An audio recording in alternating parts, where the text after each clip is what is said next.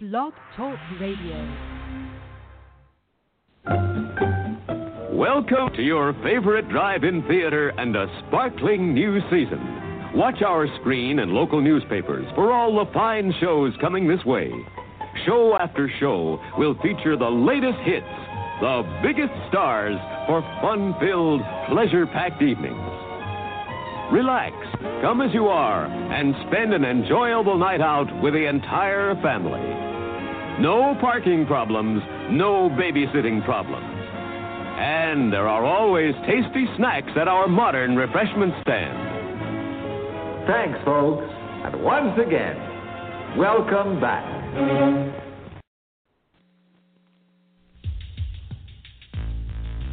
On Saturday, six members of the gang known as Street Thunder were ambushed by the police. On Sunday, the warlords of Street Thunder swore a blood oath to avenge their dead. Assault on Precinct 13. It's war in the streets. It's terror in the night. It's the most shattering assault on a police station in history. Assault on Precinct 13. Rated R. Under 17, not admitted without parent.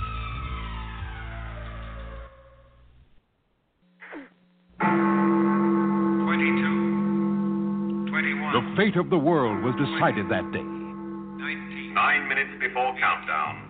Nine minutes. See, the day the Earth caught fire.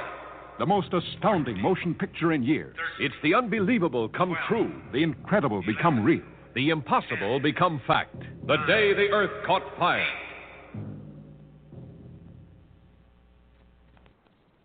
They floated like giants in the dark mystery of time and space, unholy overlords with their fiendish, diabolical mind machine. Fantastic invasion of planet Earth, a mind bending voyage in 3D. Fantastic invasion of planet Earth, a thrilling science fiction adventure in widescreen 3D space vision.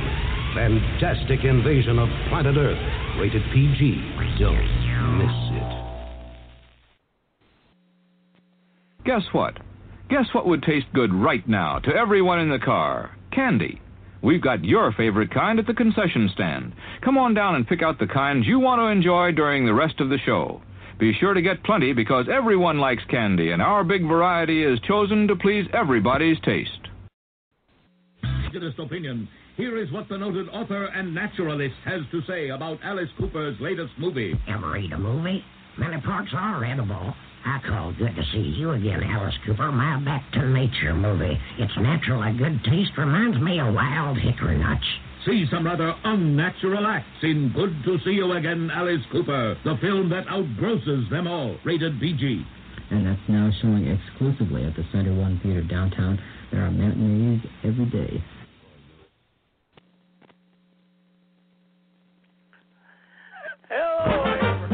We are about to witness the takeoff of the first manned rocket to outer space. We pick up the count. Seven, six, five, four, three, two, one, zero. We're off to visit the planets. There are treats galore in the sky. Venus is loaded with candy. And ice cream is found upon Mars. The soda pop's risen on Saturn. When you're thirsty, it's sure to spot. And Jupiter's really jumping. With popcorn that's buttered and hot. But the best of them all is the planet. Where all of these treats are at hand. That is the spot we now head for. Our theater refreshment stand.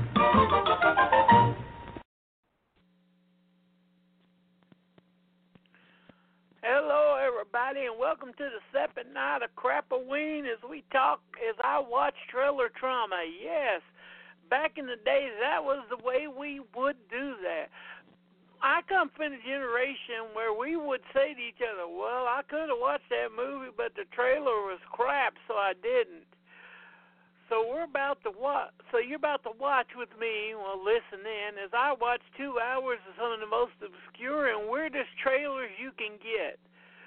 So join me and my co-host Princess right here as usual. She won't let me go anywhere without her. It's like a handcuff thing.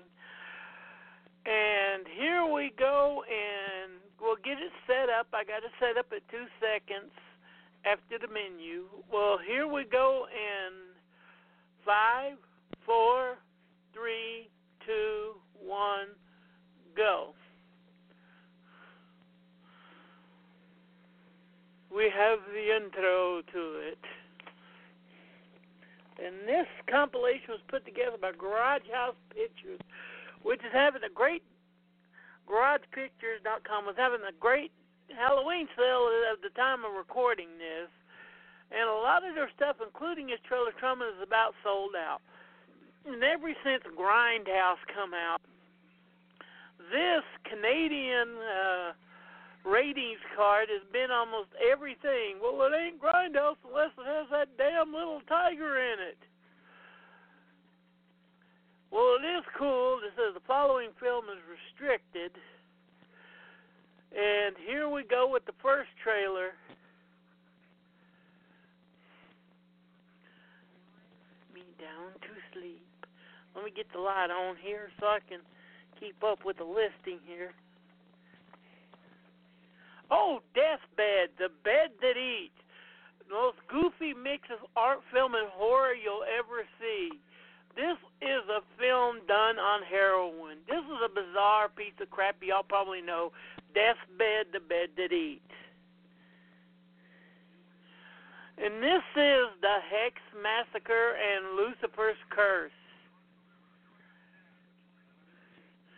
Uh, this is a mix between Escape 2000, the Italian Omen ripoff with uh, Kirk Douglas, and of course, one of my all time favorites, which is Who Can Kill a Child? If you haven't seen that yet, then y'all should just go to hell and die.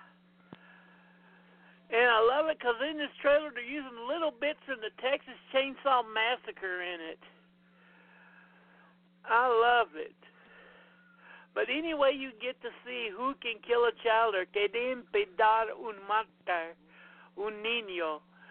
You need to see it. And the chosen, yeah.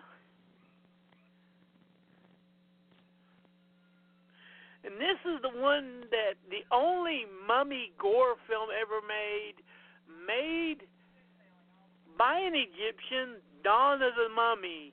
The movie itself is okay, but it has one of the most amazing freaking themes there is. And I don't know if they show it in this trailer, but the mummy itself is just cool when it actually gets to kill people in the last 20 minutes of the movie. The other 80 minutes of this 90 minute movie is just them goofing around and them breaking in and the guy in the gay scarf and them dying of poison or the mummy just killing them after like 40 minutes because he's tired of waiting for the movie to start. This movie should have been a lot better than it is, but it's still a hell of a lot of fun. The only cross between Zombie, Don, George Romero's Dawn of the Dead, and a mummy film. Dawn of the Mummy. And it is cool when the mummies, mummy slash monsters appear, because they got some great makeups on them. But otherwise, this is a movie. It's 90 minutes. It should have been a hell of a lot more better than it is. But I do love that music. It has a great theme. Just look up Dawn of the Mummy theme on YouTube, and you'll get like the best part of this damn movie. Unless you just like gore, and it's got some good gore once it kicks into gear. And the trailer still, this is one of those longer trailers see, listen, if you're watching, if you're watching or watching the trailer Dawn of the Mummy, just right here is the best scene in the movie, and they ruin it when he goes into there, and the mummies are killing, eating his wife. This scene right here is the fucking climax of the movie. So they're showing the end of the movie because they're like, sorry, we didn't put anything good before this, so we're going to show you the best part of the movie because you have to show the best part of the movie to sell the movie, even if it is the last of the damnable movie. And the plot of the movie is bimbo playboy playmates go over to Egypt to do a photo shoot, and then they end up having to blow up mummies. And moving on, we're on Dark Sunday. This is one of the more obscure ones because I don't know what the hell this one is. Oh, this is another one of those killer preacher movies.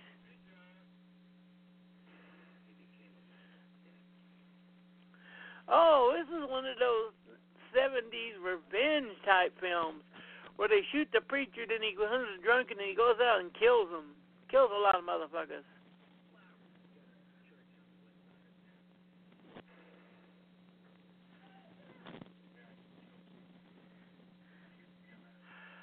Another Death Wish ripoff was most of the Death Wish ripoffs had a nastier vibe to them, especially the '70s ones. Then the '70s Death Wish. Like this one has a preacher getting killed by, nearly getting killed by three scumbags, and then coming back, and then becoming an alcoholic psychopath that goes around killing bad guys. And I love where it's right there. It just showed him shooting a guy through the butthole in a porno magazine. And I love this this pimp guy right here. He's your stereotypical '70s pimp.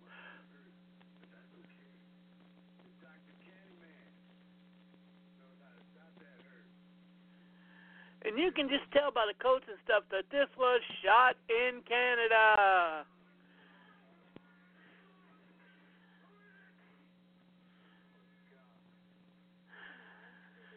I haven't seen this, but if anyone knows where I can get a copy of Dark Sunday, please cue me in where I could see it, because this looks like sleazerific 70s fun I'd like.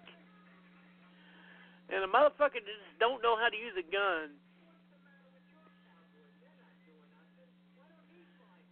Yeah.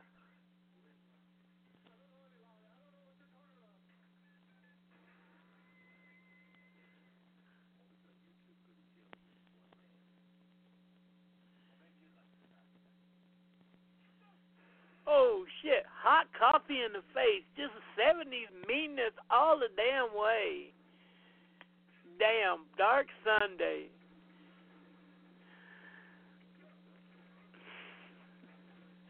Lots of fights, lots of just pure meanness and beating the shit out of a motherfucker. Oh God, a whole giant pot of hot coffee in someone's face. This movie has a hot coffee to the face fetish and a 44 Magnum fetish too, because well, if you watch Dirty Harry, the 44 Magnum is the most powerful handgun in the world.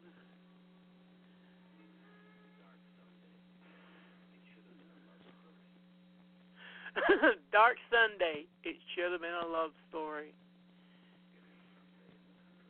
Oh, Sunday in the Country. I've seen this one. If you haven't seen or heard in this one, my God, you need to track this one down.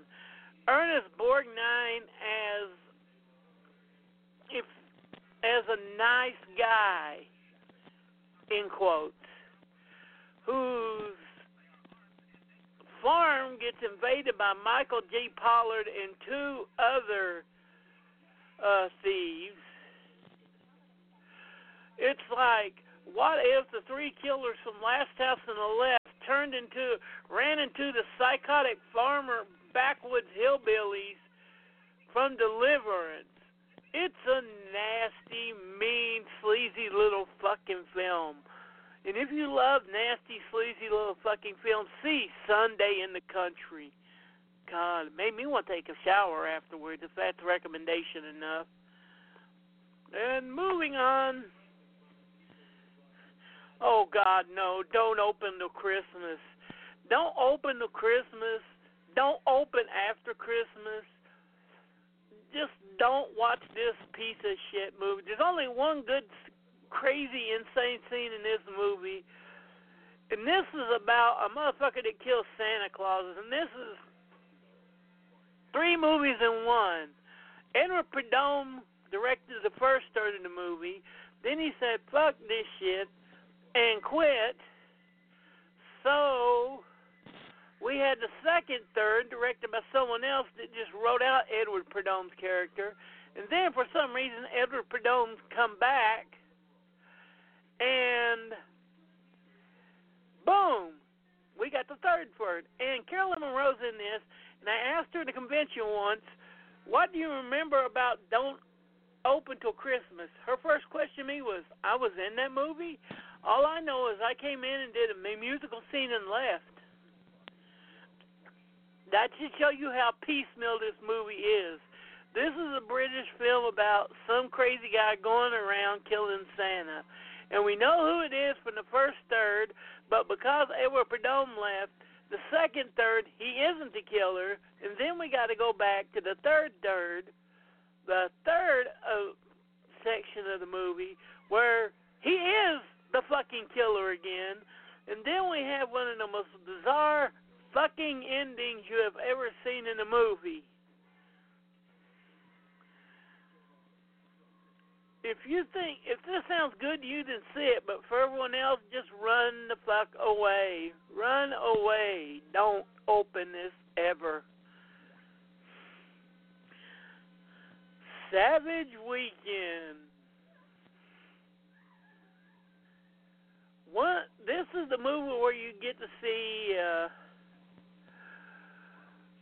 William Sanderson from Newhart is a is a demented redneck who brands the word whore into somebody by branding two V's together. David Gale is a backwoods redneck. And with a gay guy whose fetish is going into straight bars and riling up straight men and beating the living shit out of them. It is more fun than it should be especially when the gay guy goes into the bar and starts beating the shit out of straight guys other for no reason other than they're straight. And right now we're seeing William Sanderson run in and stomping the shit out of this guy for no reason. Well, there is a reason, but you'd have to watch the movie to see. And here's the scene right now the straight guy going to the theater with the gay the gay guy going into the straight bar and just beating the shit. And of course, David Gale is as good as ever. Oh, I forgot. He no, he scratches the word whore in her with two sideways T's. So it looks like a sideways um, a sideways I instead of an H. This is your base this is not your basic backwoods Yoko horror film because it goes into such insane directions you don't know what the fuck is going on. And of course, we got a chainsaw and boobies and someone running through the grass and the chainsaw again. It's a savage weekend.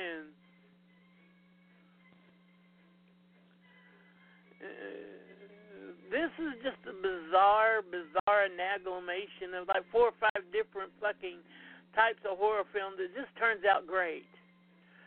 Needle. And yes, for some reason they have her almost seduce the gay guy. Why? I don't fucking know. It's Savage Weekend. Watch it if you like weird shit. Available on vinegarsyndrome.com. Aquarius releasing. Mean Frank and Crazy Tony. Uh, spaghetti. Uh, Polizia from the mid 70s with Lee Van Cleef and Tony LoBianco. What you wouldn't know by this trailer is that it's a comedy. But this one portrays it as a very brutal, nasty action film with someone getting a drill to the back of the neck and all sorts of nasty, violent shit. This movie has a violent drill fetish. See, even the trailer right there shows a damn drill. Frank and Crazy Tony. Only way you get a hint that this might be a comedy is any scene with Tony LoBianco.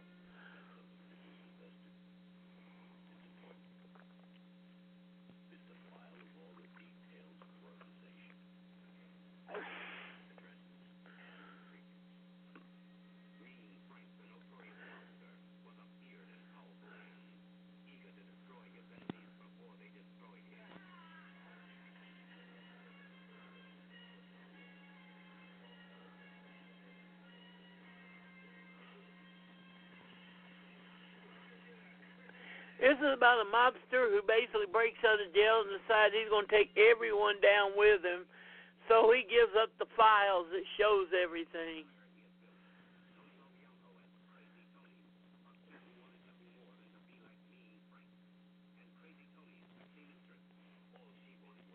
And of course, Edwige Fenech. Edwige Fenech. That's all you need to say.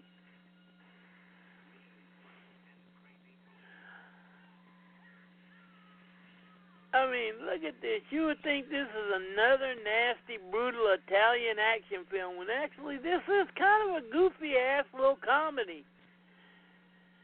With Tony LoBianco doing most of the goofy comedy, and Lee Van Cleef is the straight man.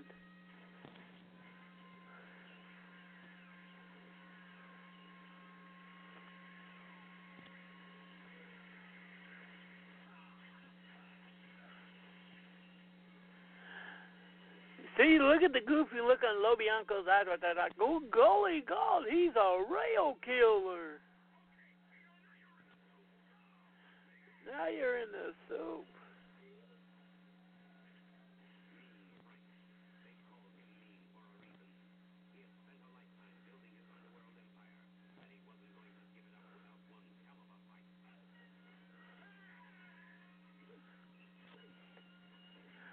Like I said, let's focus on all the violence in the movie, none of the comedy, so people will be pissed off when they see it and how goofy a comedy it really is.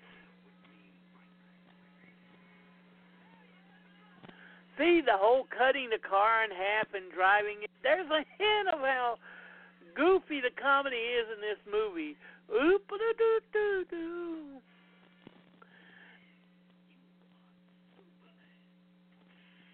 See, just look at the way LoBianco's reacting. Man, you are Superman. And they got a John Rufford in the freezer. And the stunts. This is more a Trinity movie than it is a Rome Arm to the Streets. To take on the mob but it still is fun, and you can get it on pretty much a lot of the public domain sets. I don't know if it's got a legitimate DVD release over here yet, but and it's got a great Riz Ortolani score too, and it's played by Dino De Laurentiis. And again, there's that frickin' drill.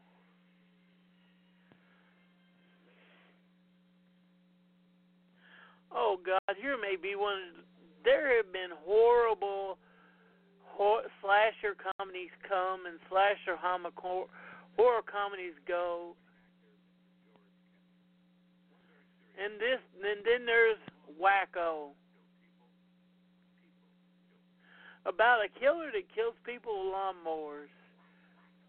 This is a piece of shit. I mean, it's a utter piece of shit. The only thing is, is this introduces Andrew Dice Clay. Andrew Clay, as he's building this movie, at his first movie. And Joe Don Baker getting to play as drunk as he usually was back then.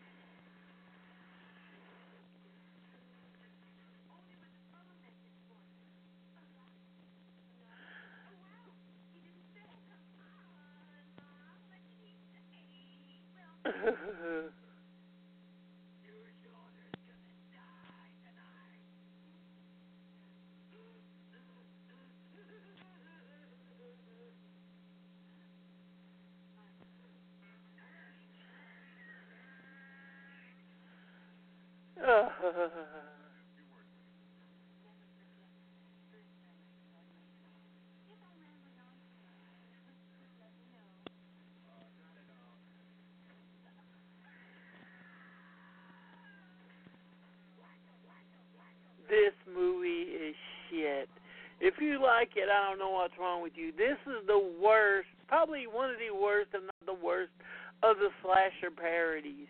It's bad.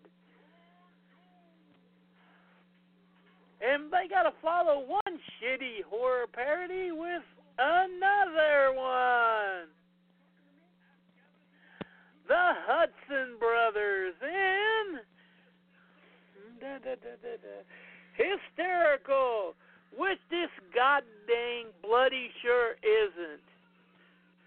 I remember watching the Hudson Brothers. Is a Hanna Barbera thing, and this is bad. Franklin Ajaye. I mean, this is bad. This is nothing but like third grade fucking comedy with a bad Exorcist parody. I liked it when I was 10 to 12 years old. That should say something.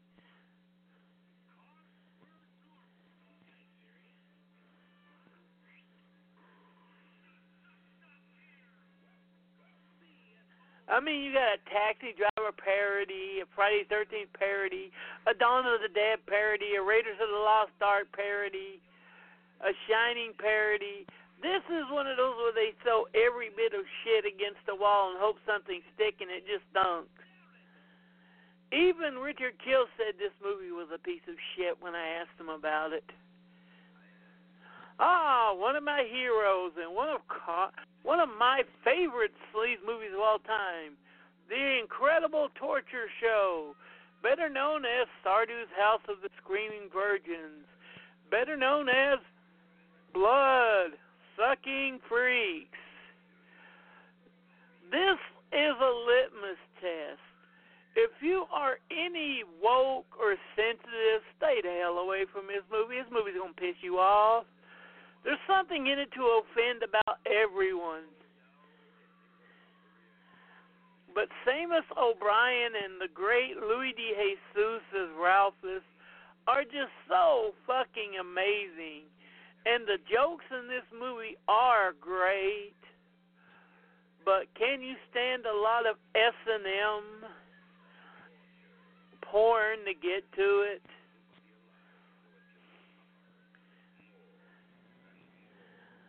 like someone drilling a hole, someone's playing and blowing bubbles in it, or shaving their head singing the Barber of Seville.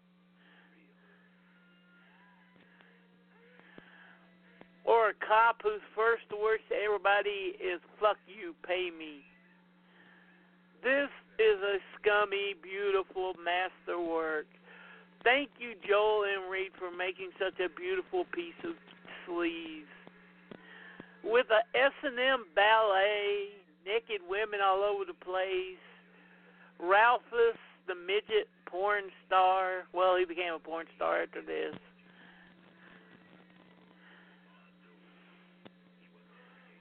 Uh, the, the incredible torture show.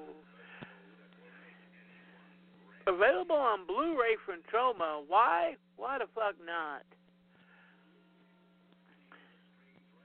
Uh oh, we're in Mondo Town now, boys and girls, with Mondo Magic. And right now we're showing holy shit, I mean racism. Most of these Mondo films in the 70s, let's not bullshit each other. They were racist as hell. They were look at them weirdos that aren't us in America do all this weird shit. Ah, yes, psychic surgery.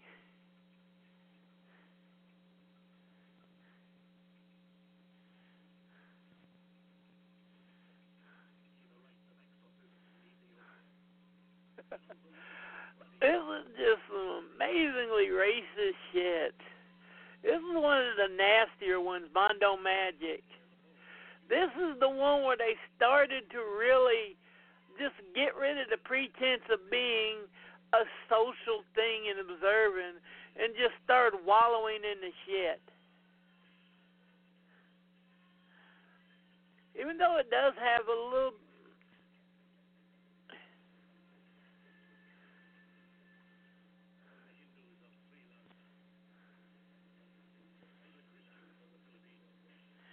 Uh, yeah. There's dicks everywhere, people.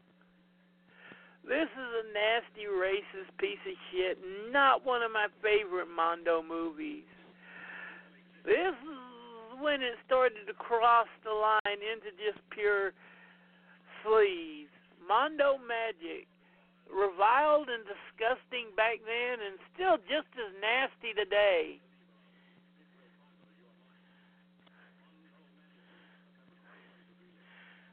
That image right there, someone getting cracked in the head, that really shows up what the movie's all about. And here is a movie that we've done on the show. A movie guaranteed to offend and piss off everyone. Coonskin, Ralph Bakshi's masterpiece of racial offensiveness. And he was just rubbing uh, rubbing your face in it, just like it's a big old pile of shit.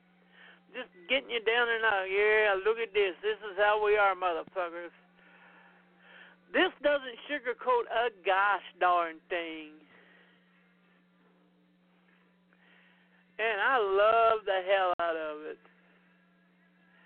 This is the kind of movie that they wouldn't make back today, and I'm kind of shocked they made back then.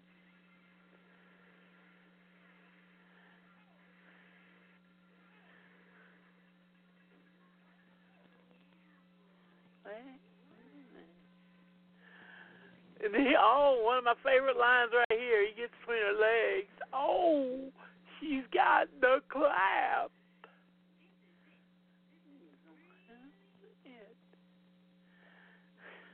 R-rated, so this must be the drastically cut. Oh, and here's another bizarre. Whatever you think of James Toback nowadays, Fingers is a dark, nasty little film, which I like a hell of a lot more than I do Mean Streets. Harvey Keitel plays like a mob enforcer in it, who always walks around and is obsessed with his music. This is an amazing, amazing fucking little film that still isn't known as much as it should have should as have been nowadays. Nowadays, I couldn't see them getting it a good release on the Criterion or anything because of James Toback's nasty reputation nowadays because he's a rapist, no good piece of shit. But that really should not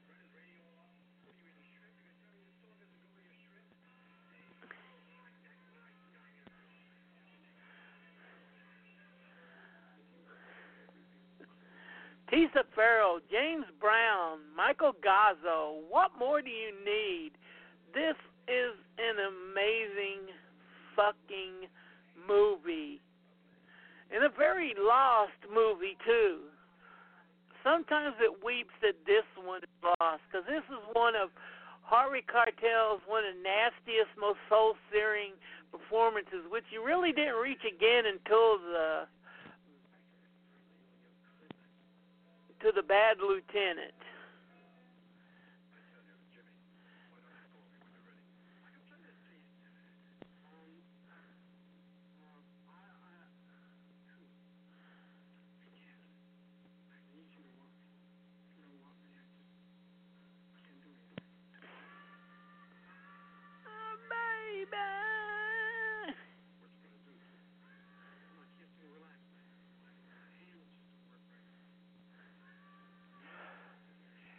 Yeah, I mean, he's pretty much in the whole movie on the verge of being a psychotic. And the only thing that cools his brain is his girlfriend and his music.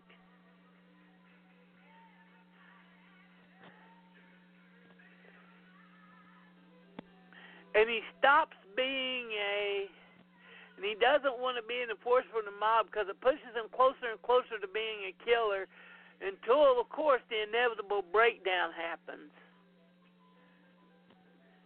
This is one I wish to God they could get to play at Central. This is an amazing, amazing fucking movie.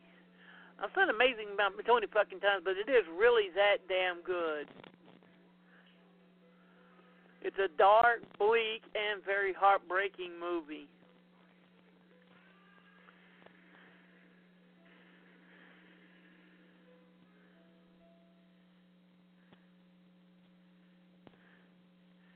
Should see it.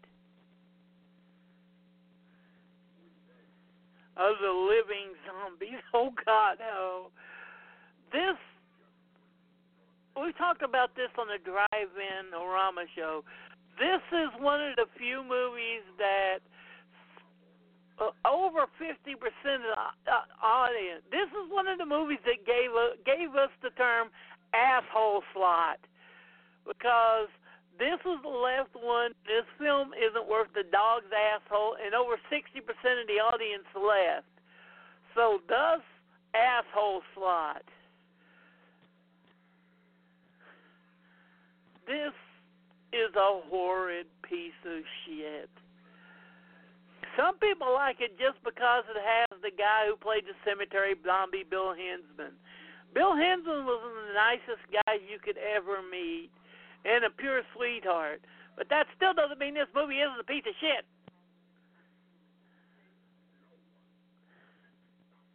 No one can stop this movie from being a piece of cat shit, dog shit, bat shit, rat shit, shitty shit.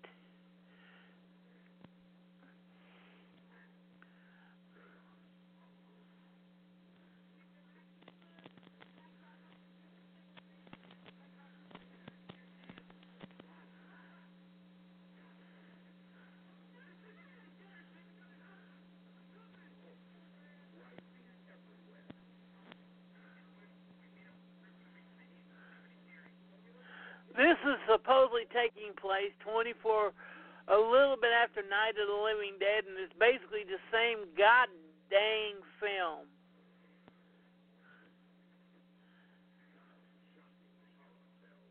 Only thing is, it has.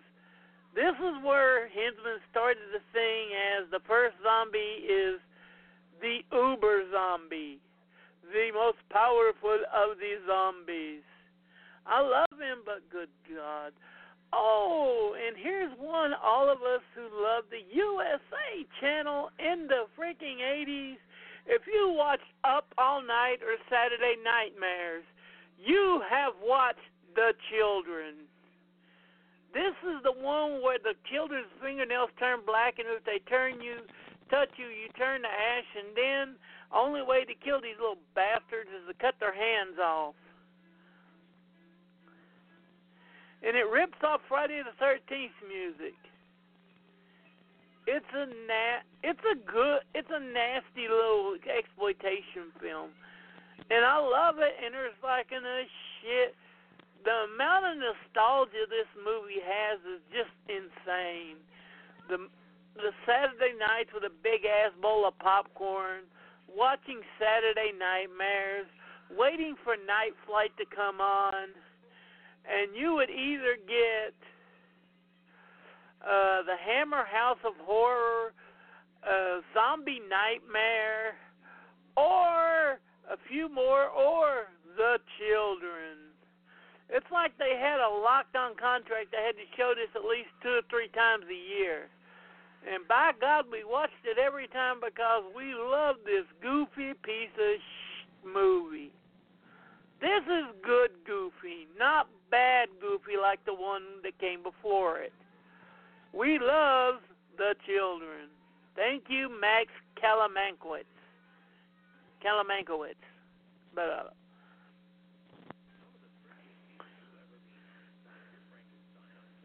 Dr. Frankenstein on campus. This is one I've only heard about but never seen. I don't even know. I had to go online and see what the hell this is about. This is about Dr. Frankenstein. This is another one where, where Dr. Frankenstein gives everyone LSD and turns them into orgiastic orgiasticers. Methinks the trailer might be better than the movie because this is another old fart getting everybody stoned and screwing all the young girls movie. Which, being an old fart, I kind of warmed up to the idea nowadays more than I did when I was younger. When I was a kid, it was like, oh my God, they're taking advantage of the youth. Nowadays, I'm like, hey, let me write this down. That's what happens when you get old and you. Bum, bum.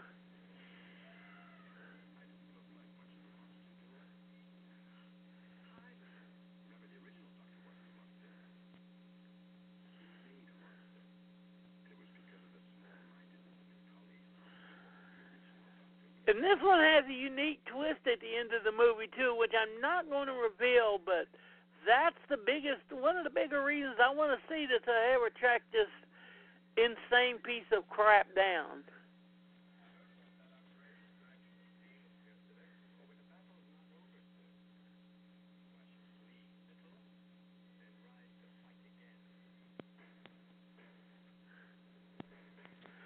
Look at this. He's a cool motherfucker. But he's been fencing and all that.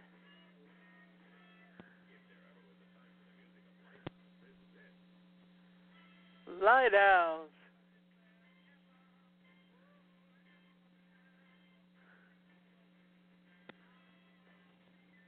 Typical 60s music.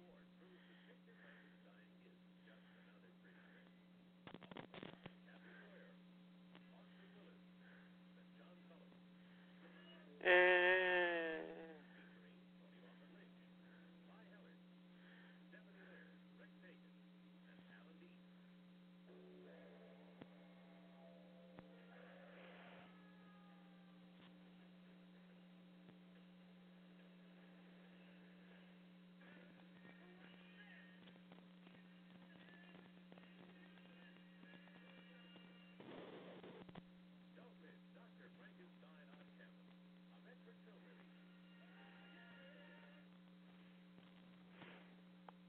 Ooh, a red band R-rated. That means it's gonna have dirty stuff.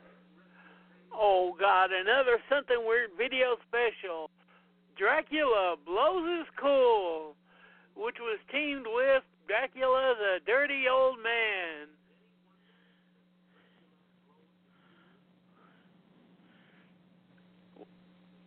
Boobies! And I want that Superman shirt.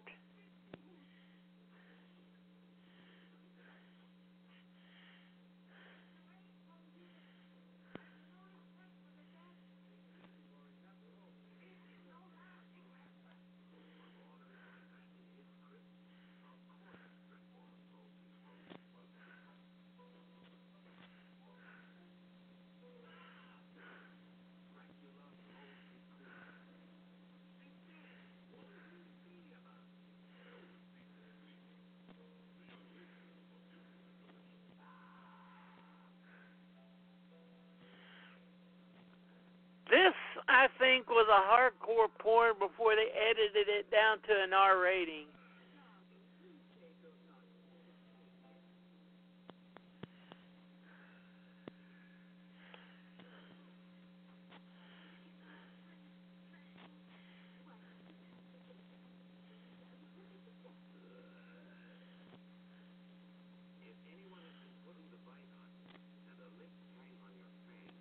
Sorry, I just don't have much to say about this. This is just another softcore porn Dracula movie. Sorry. Creature from Black Lake. Run, boy, run. We got to get away from this monster. Ah! This is another one in the Boggy Creek exploitation category when Boggy Creek was pretty big in the drive-ins, you would see all sorts of creatures from Black Lake, from Hollow Mountain, this creature from there, uh, Night of the Demon.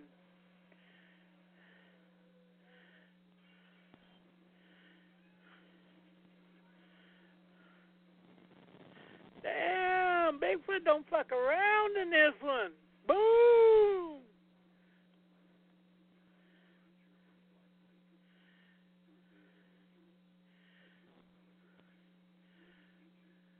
Yeah, and they'd always make them PG for the family crowd, so the kids could see this giant Bigfoot come fuck shit up.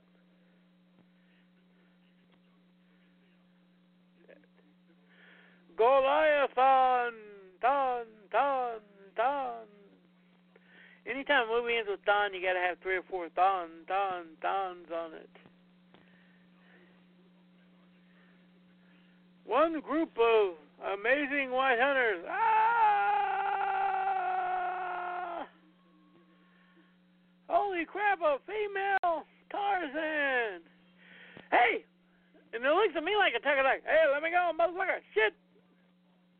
That poor tiger. This is another King Kong exploitation film. Except this one has a female King Kong who gets horny for Carl Denham. And asshole animals. Instead of an asshole gorilla, we got asshole animals. Save the hat! Save the hat! Ah.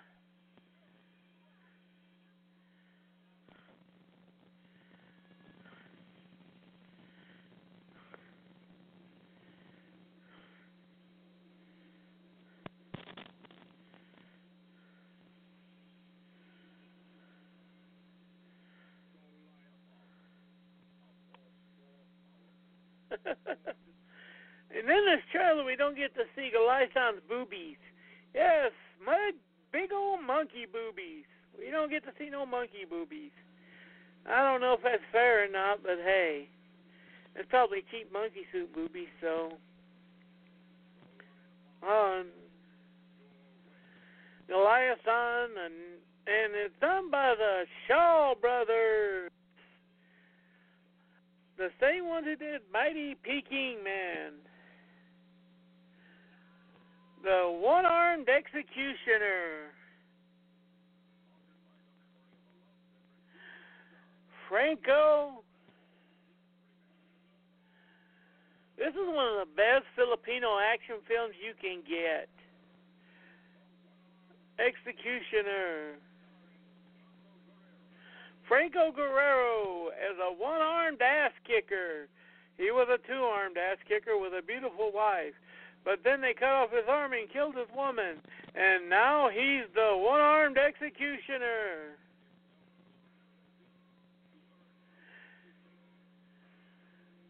Yeah, he learns gun fu. And hella throw a damn grenade and wear a cool ass leather jacket. Well, they got some cool ass blue jean jackets, so I ain't complaining.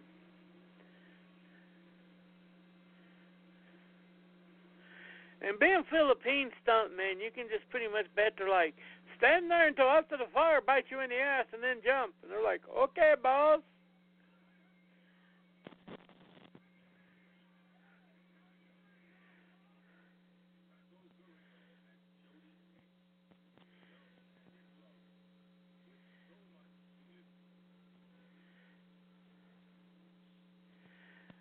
And they're dinking in the shower. We're dinking in the shower.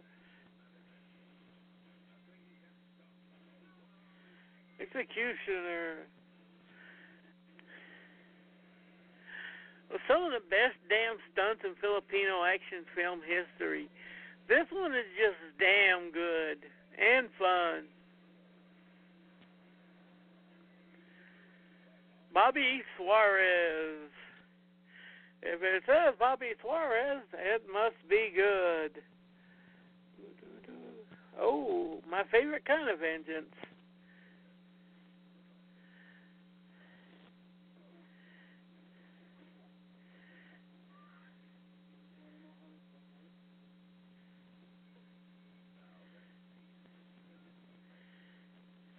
Naked Vengeance.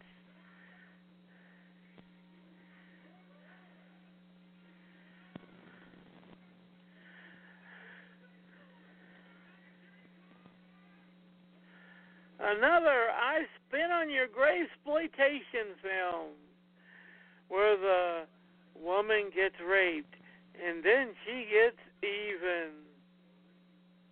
That's the whole plot of 99.9% of these movies.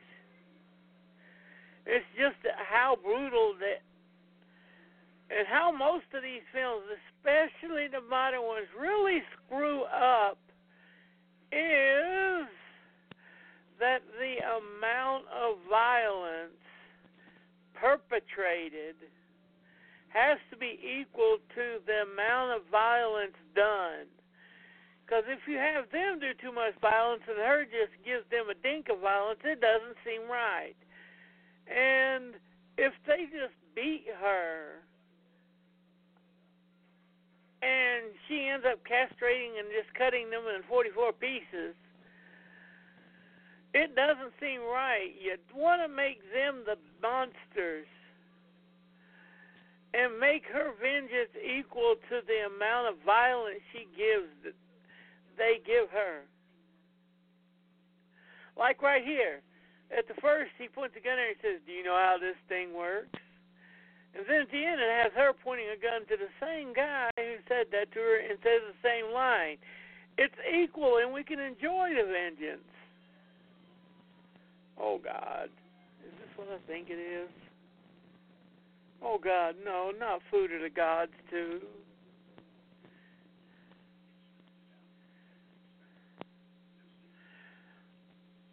Talk about a sequel that's like 20 years too late. The original Night of the Li- Night of oh, Food of the Gods came out in 1973-74. The freaking sequel did not come out to 1986, 1987. But at least with the second one, you got uh, the rats doing underwater dancing.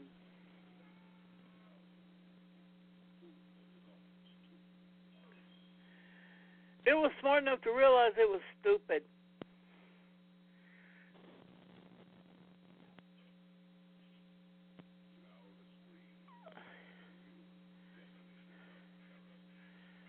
Right.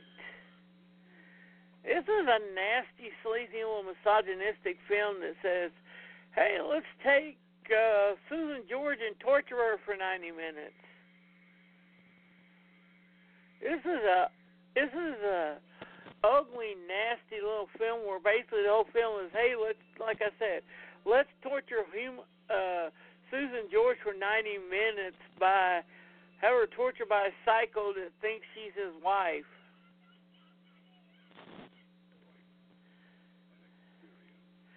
And it's sad because Ian Bannen and her put in some good performances. It's just that it's just mean, too mean.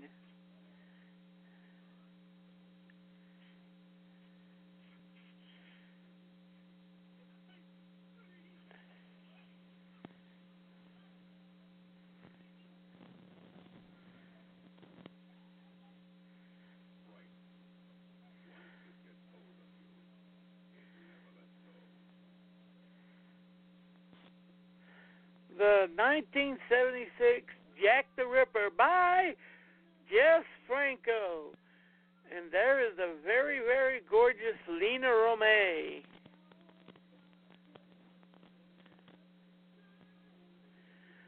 They knew the best part of the film was Lina Romay singing a song, so 90% of the trailer is this.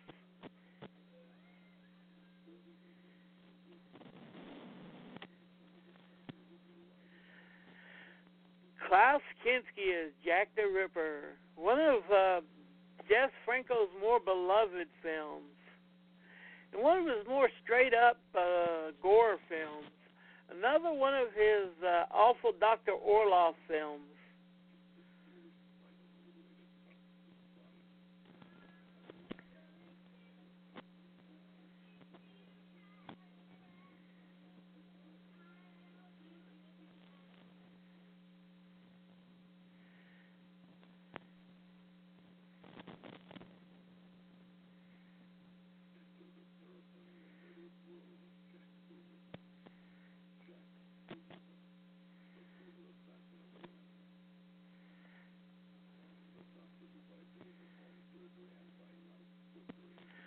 the sheer amount of uh, Dr. Orloff type rip-offs and stuff that Franco did is astounding.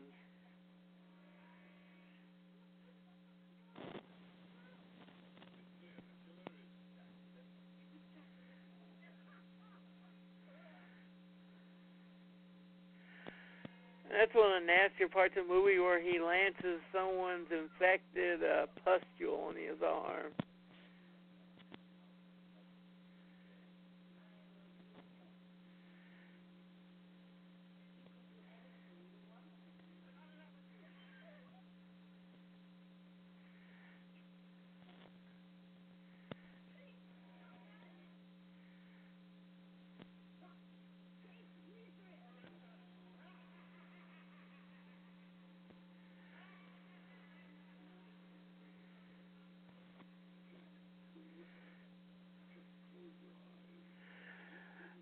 Watch this because this is such a good trailer for a good movie. This is another one of those. Well, if you like Jess Franco, you're gonna love Jack the Ripper. If you don't like Jess Franco, I don't know how you'll take it, but that goes with most. Ooh, a new line picture. What is these? Do do do do do. Oh God.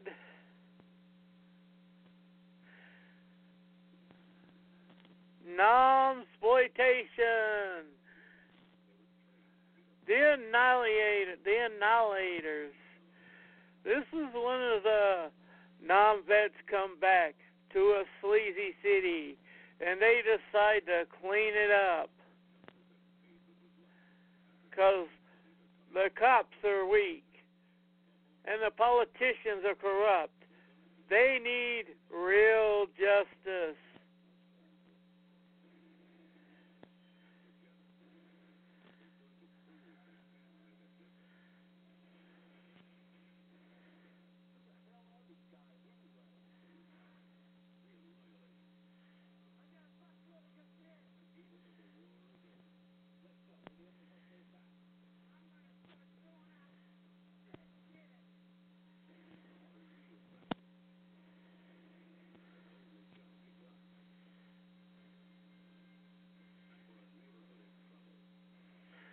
These are the only solution.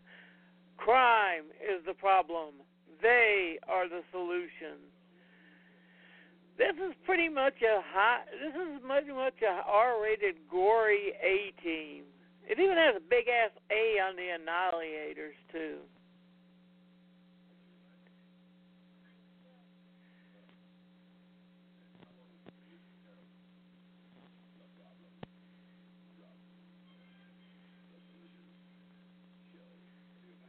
Kill, kill, kill, kill, kill. This is another 70s. We're going back to the roots, to the Pakistanis. And this Romain Gary is the same guy who wrote the book White Dog, which Sam Fuller based his movie off of. Real manly 70s film where he goes back to the evil evil foreigners who are making drugs for our kids and he looks like a goddamn wolf man who's one inch from fucking turning into a werewolf. Ooh, hey, Jean Seberg. That's his wife. The woman who found the white dog. James Mason.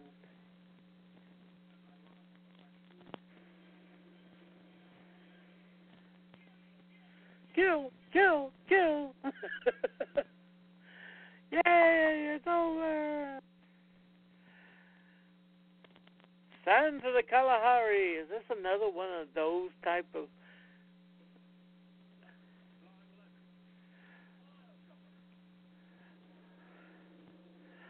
Oh, this is another Flight of the Phoenix ripoff. Except with James Stewart, we got bugs pooping all over the window and them crashing.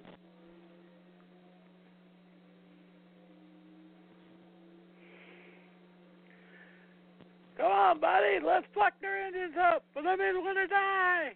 Take it like a bug, you son of a bitch. Ah, yeah, fuck them.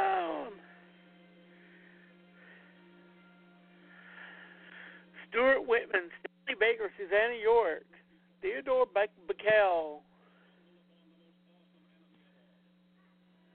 Oh shit, this is a Psycho Monkey movie. All right. Yeah.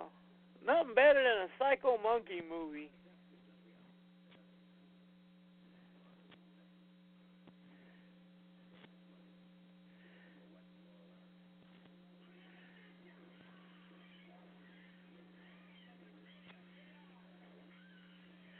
Always in these Sam movies, the the white folks, all except for the women's, always end up in the shirtless in the middle of the desert, so they're gonna get burnt to shit.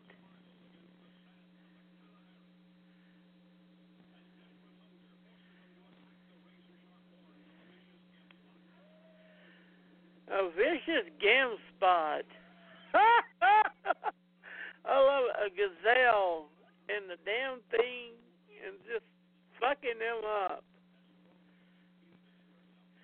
You gotta have a woman because you gotta have a reason for the other white men to fight besides homosexuality.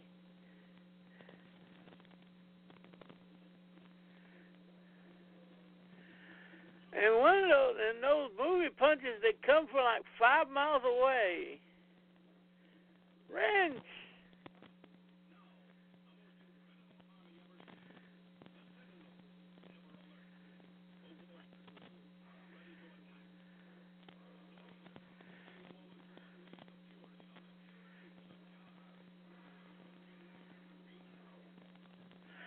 Come on, you son of a bitch, let's dance. Uh, I'm sorry, I'm rooting for the monkeys. Screw you, humans. Give me the monkeys.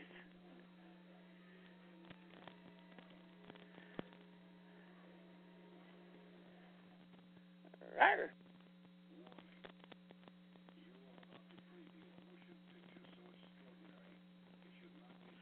Ah, sacrifice. I'm.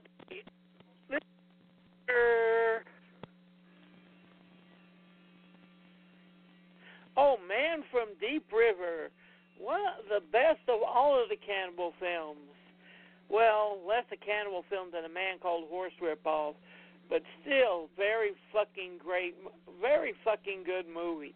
Umberto Lenzi at his best, Ivan Rassimov at his best, Me Me Lai is, well, Me Me Lai. Well, no, this is one of her best roles. This is about a white boy who's run run for killing someone in a fight, who gets caught by jungle savages, and ends up being acclimated to their life.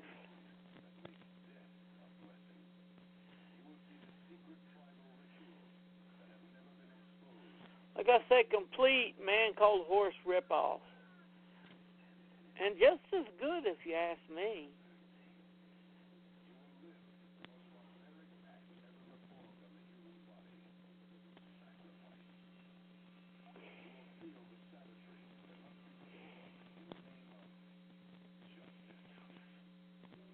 Yeah, that monkey called him an asshole.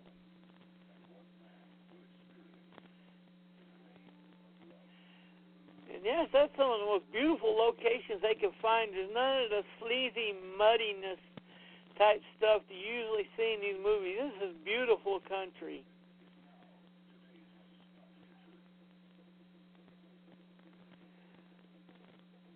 They gotta they gotta have one scene like this, you know, motherfucker, with the cannibalism and stuff, so they could just say that. And this is the romance ritual, where you gotta know your woman by her body.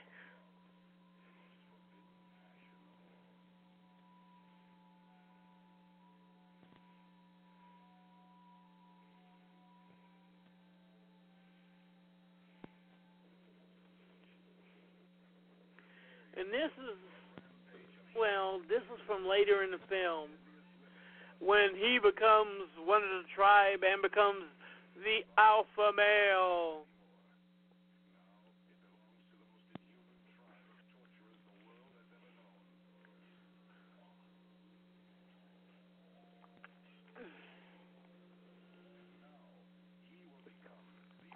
Ow. Ow. I don't know why they call this sacrifice. I mean, Man from Deep River is a better title. The games that uh, schoolgirls play. Oh, get the kids out of the room. We got some porn here, folks. This is another one of those German nudie films. Do you know what games schoolgirls play?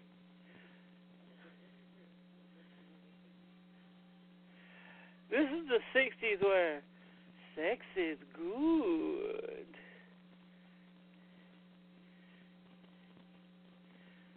And with that continental music. Jesus, she gonna knock the shit out of somebody if she don't quit that stuff. Oh, hit the flowers. She's screwing an egg. Jesus. Uh oh. What's that dog doing there? Why are you embarrassing your mother and father like that?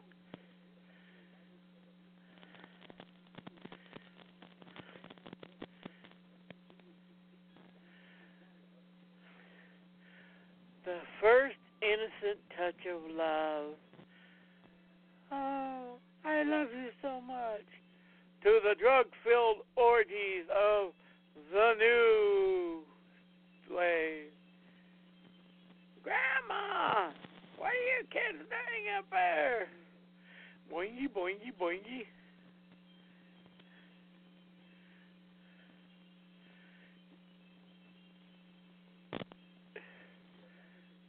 In those boots. I don't know why, but seeing the girl screwing those 60 boots like that is just always just damn.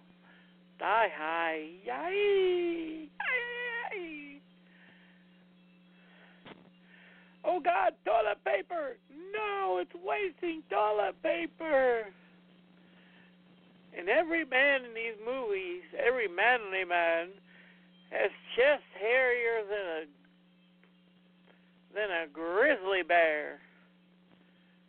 And yes, I do mean it in that way.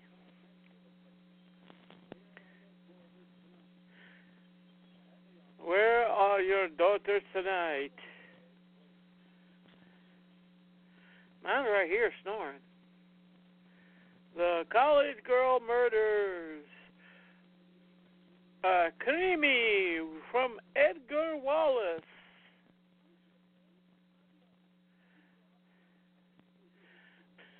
The Edgar Wallace was in movies were insanely popular. Popular the Krimi films.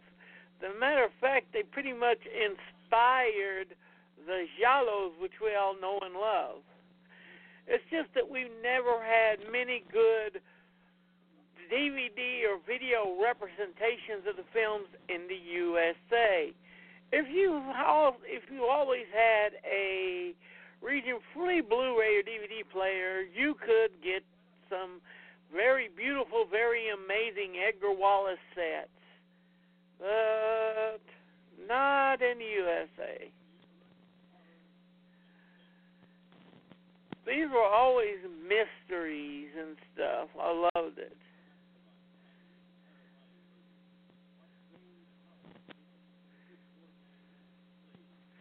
I mean, just look at that image of the red guy in the sort of like the Ku Klux Klan robe with that white lip whip that just stands out in the dark.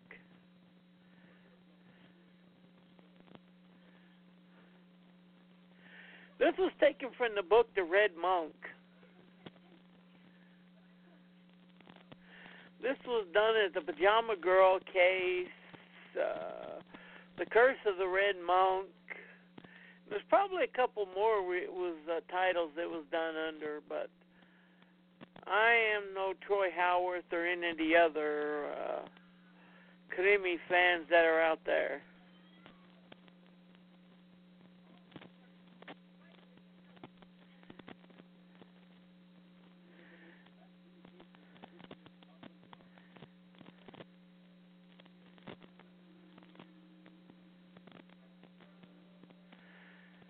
Crocodigators. Girl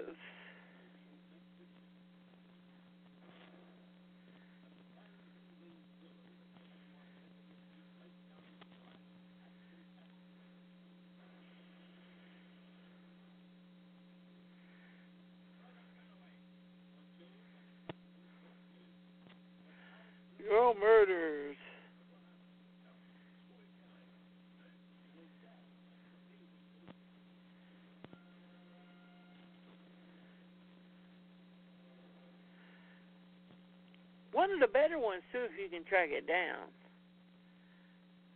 Beyond and back. Oh, my beloved Sunn classic pictures. Ah, oh, Sunn classics. How I love thee.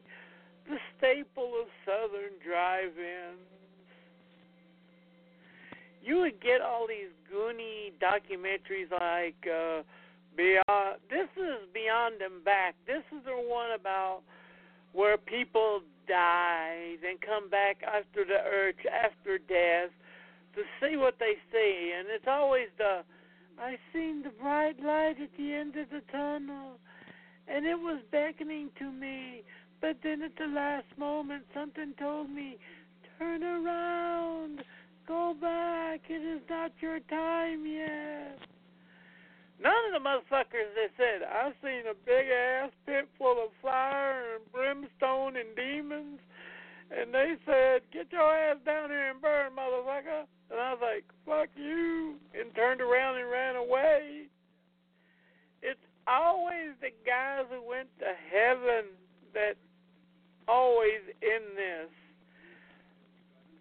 Sunn Classics were very heavy into the religious documentaries. They did in Search of Noah's Ark, In Search of uh, Classic Jesus, uh, Here and Back. For some reason, I always, even as a kid, I always ate any Sunn Classic thing up like candy.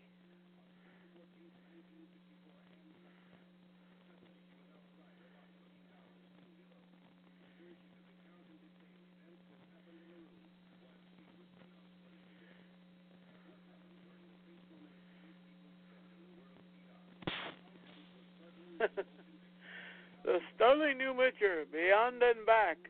Look as Stephen on keel. He jumped off the side of his bed and landed and busted his neck. He was dead for a complete 42 years, but then he came back. Why? Who knows? He was underground by the time he came back, so no one knew, and he died within five minutes.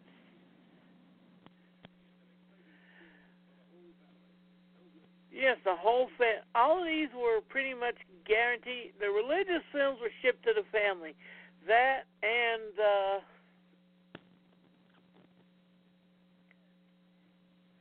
getting a flea off. Kiss my butt. What's next? Black Fist. One of the smaller black exploitation films out of there.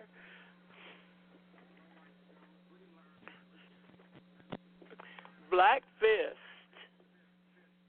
Fist, Fist, Fist. Oh, I forgot. This is Lawrence Hilton Jacobs, the guy who ended up starring in Welcome Back Kotter. They gave him a chance. And this is a bare knuckle brawling film.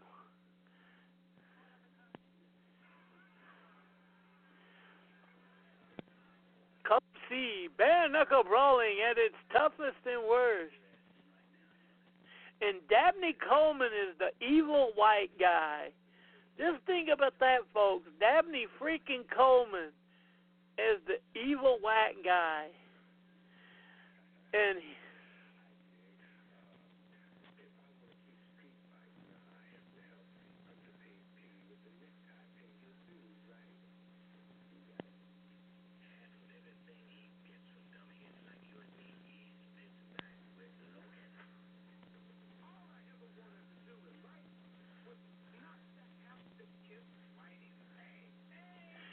Yeah, all I want to do in my life is not have to kiss Whitey's ass.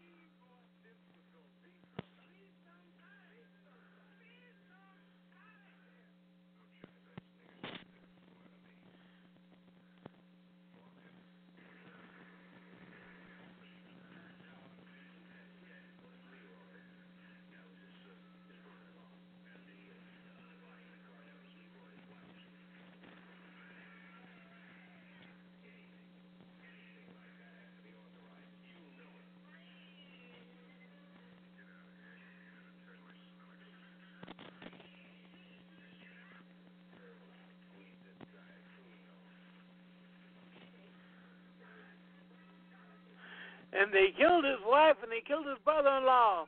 Now he's killing the shit out of them. This is your typical big black hood tried to do well, but the man wouldn't let him. So he ends up killing the shit out of the man movie. Don't you look at me that way. I can do this if I want to.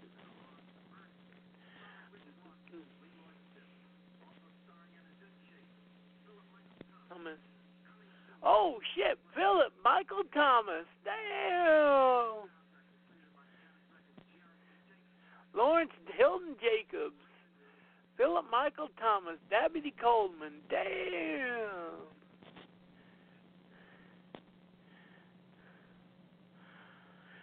What is this?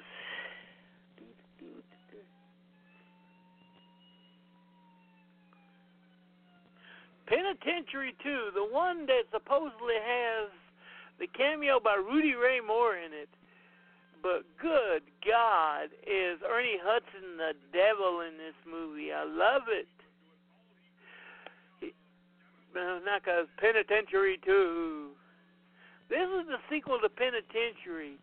It's not as good or brutal as the first one, but whenever Ernie Hudson's on the screen, it just gets mean as shit, and that's when it gets good.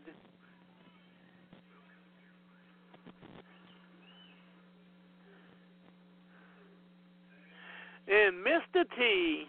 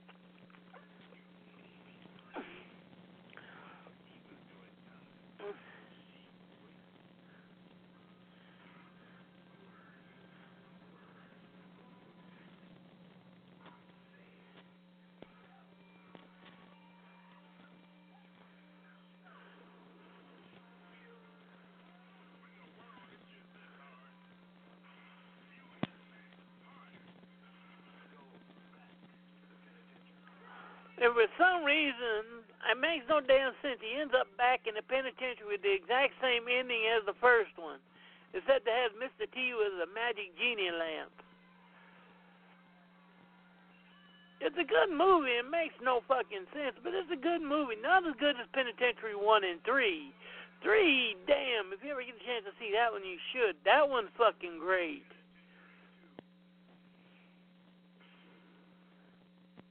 But any Jamaa Fanaka film is good.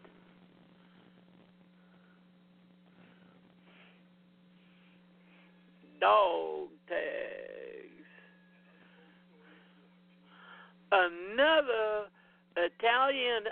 When you get into Italian Vietnam exploitation films, you get into some bloody, nasty, violently, violent, gory, over the top shit, and it's a good thing.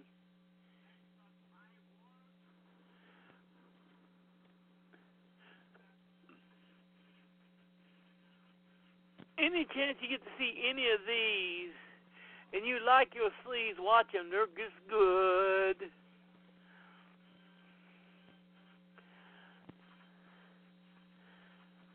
Just filmed in the Philippines is just brutal, nasty, sleazy epics.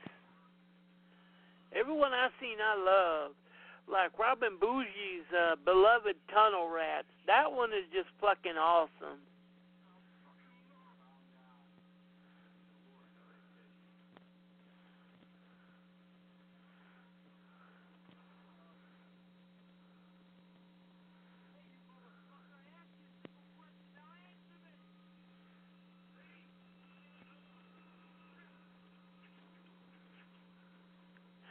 See, look at that shit. I mean, all these goddamn crazy ass booby traps.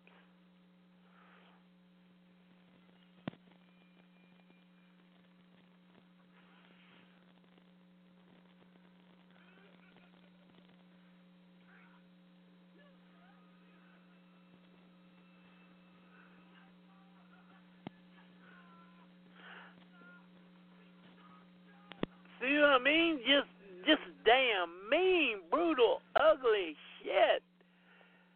This I love it, but it's nasty as shit.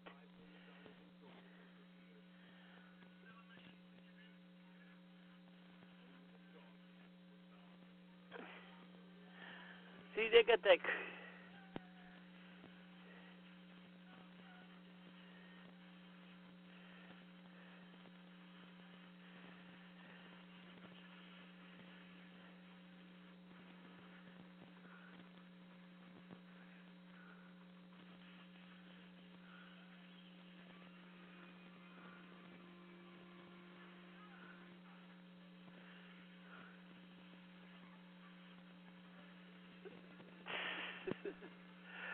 I mean, this was a.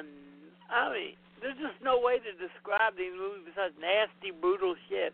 I'm just looking at the sheer amount of action and brutality in this, and just my jaw's on the damn floor.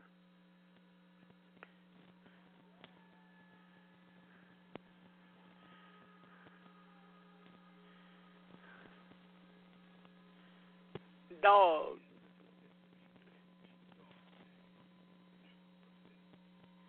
Dog tags, yeah. Ah, nightmare.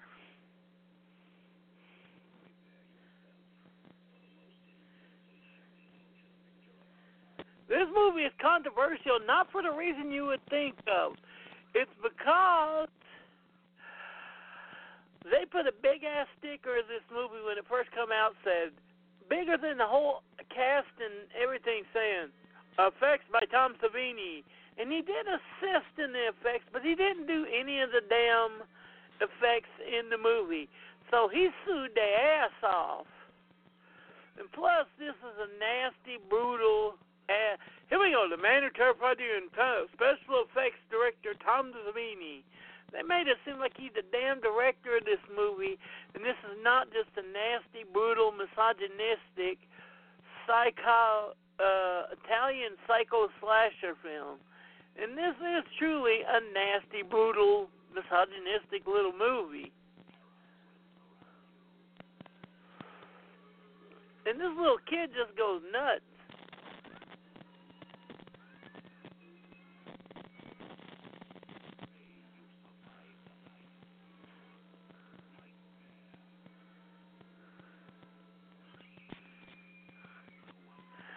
I mean, just damn.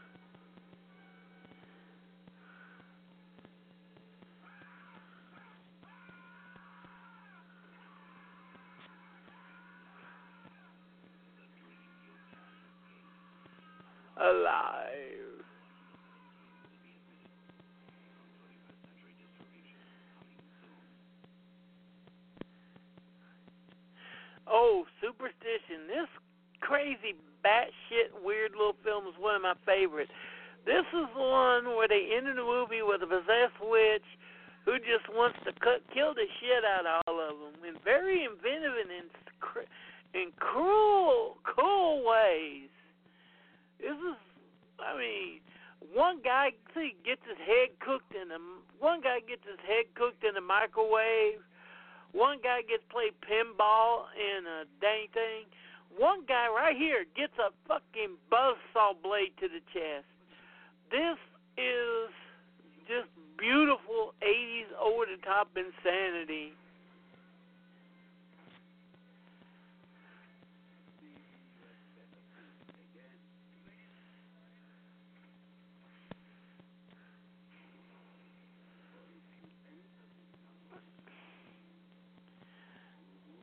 They even got Brother Theodore. I mean, it's just nasty, gory, brutal.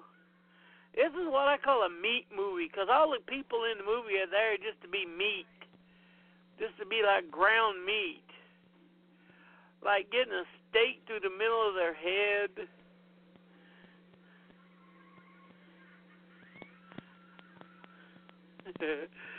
this movie is more fun than the trailer makes it out to be. Superstition is just fun. Fun trash.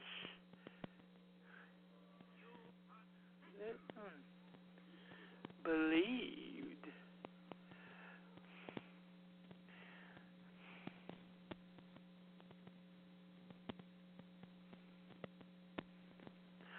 Andy Warhol's Frankenstein, aka You Haven't Lived unless you fuck death through the gallbladder.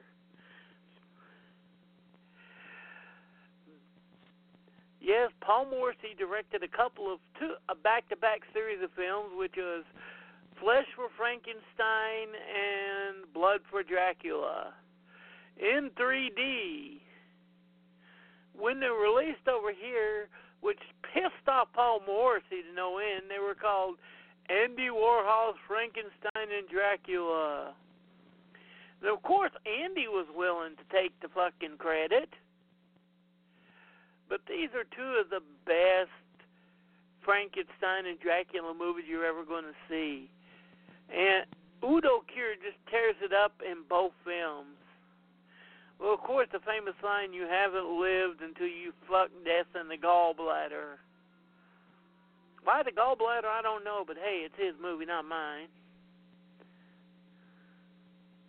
Coming soon, a Landmark Films release.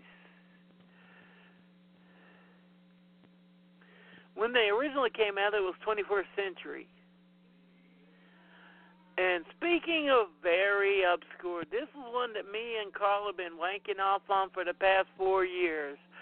Homebodies. About a group of old people about to be gentrified out of their apartment building, but they're not going down without a fight. And so they ended up killing a lot of motherfuckers. This is one of those trailers. Remember, I said at the first where we wouldn't go see a trailer because of the movie?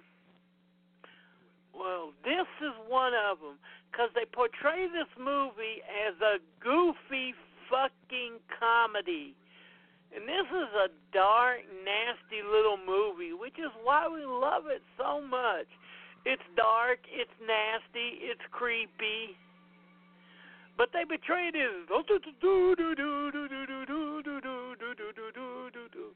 creepy comedy, which it damn sure isn't.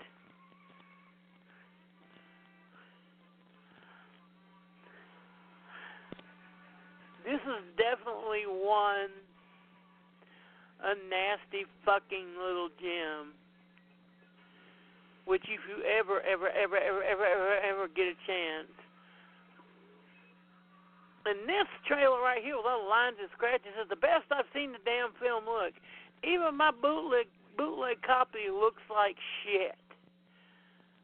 That's been the biggest problem about getting this movie out is there isn't a good copy of it out there.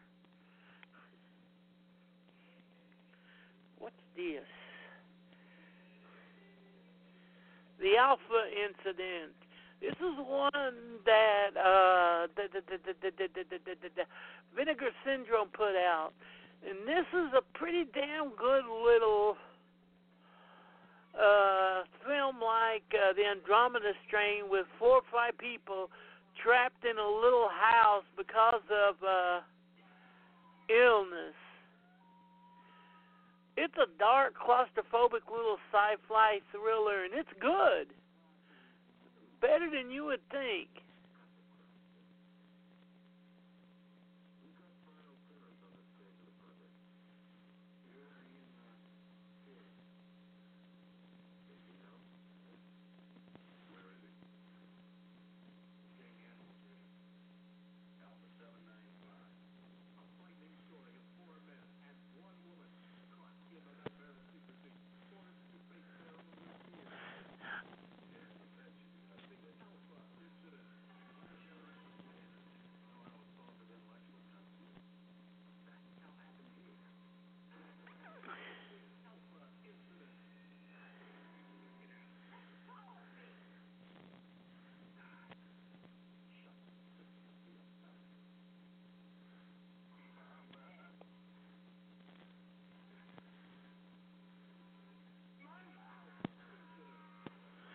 Judge George Buck Flower. This is a nasty, beautiful, claustrophobic little sci-fi film.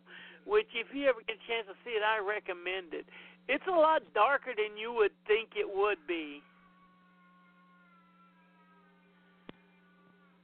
It's like a cross between the Andromeda Strain and the Crazies.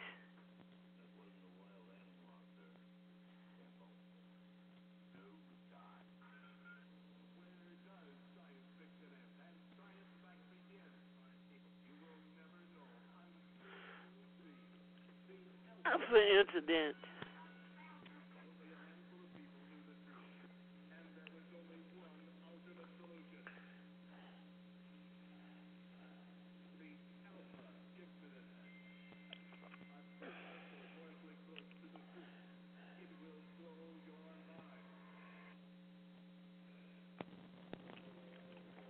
Oh God, mutant war.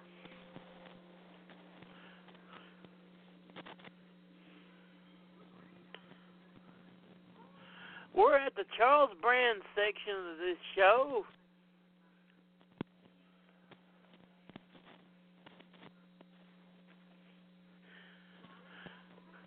Oh Lord, Charles Band. This was done by Jim Wynorski, I think. And this, for some reason, this has a cult following to it.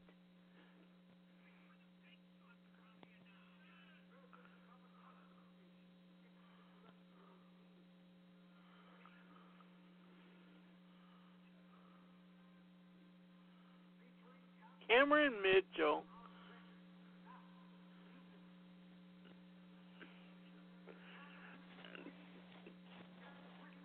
Can the pretty woman escape? Can we blow a lot of shit up for no money at all in our budget? Watch Mutant War. Mutant War. And next is one of the most kitchen sink, everything but the kitchen sink and the neighbor's kitchen sink and a couple of things is in there. And that will be Eliminators. It has everything robots, ninjas, Indiana Jones ripoffs. Manborg.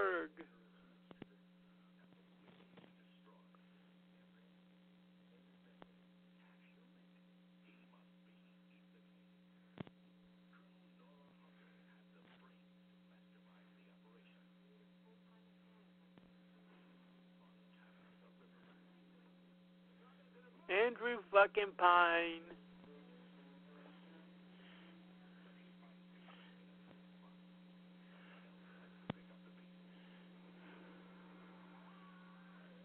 Uh, a ninja, cavemen.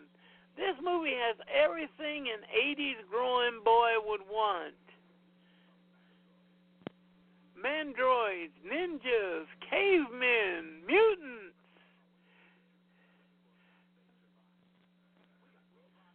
robots, cavemen.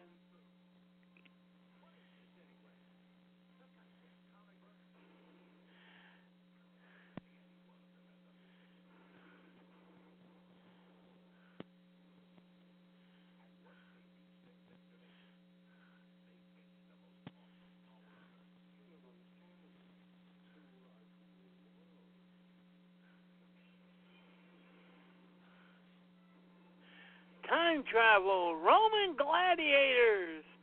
Hell, it's easier to say what this movie don't have than what it has.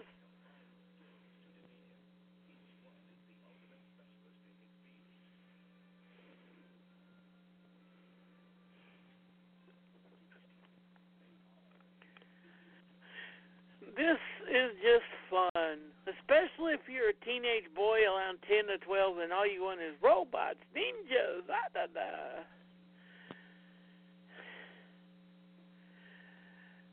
Oh, God, no. Please, God, no.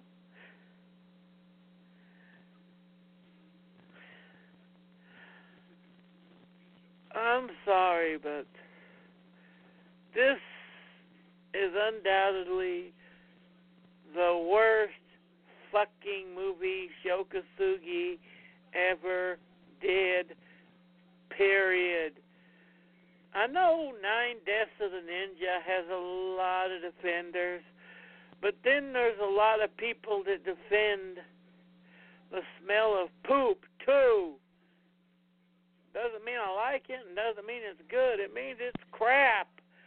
I mean, you got look, Sho Kosugi and lollipops, a gay, greasy Nazi mother father, a giant Indian guy for no other reason.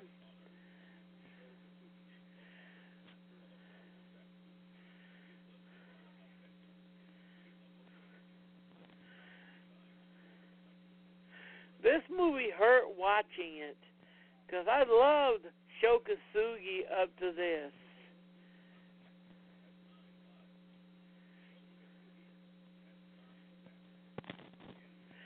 Nine deaths of the ninja. And if you notice that it has nothing to do with the freaking movie.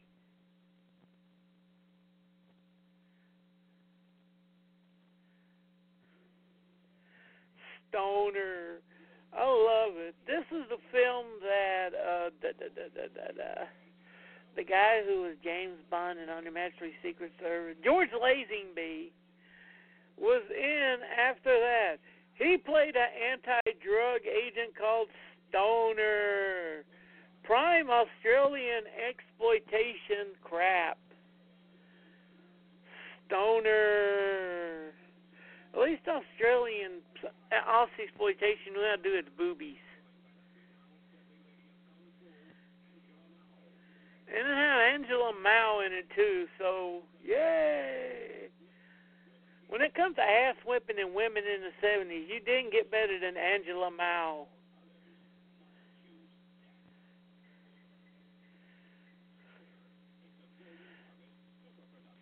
Golden Harvest, Stoner, Raymond Chow.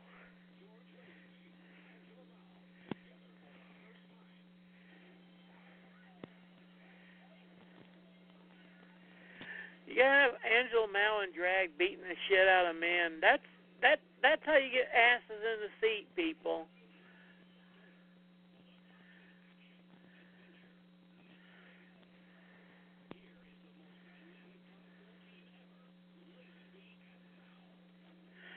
Uma mama, papa uma mama, papa uma mama, papa lesen be mao.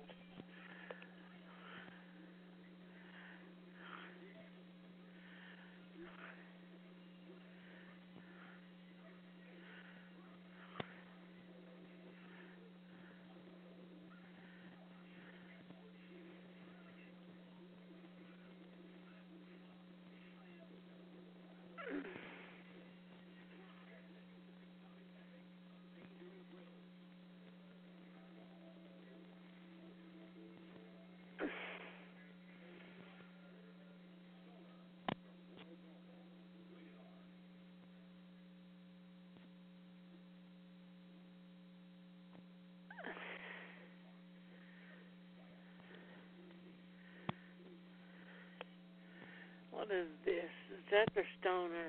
Oh, next! The next victim. Is this a Giallo? I forget. Once I see who stars in it, I know who's in is.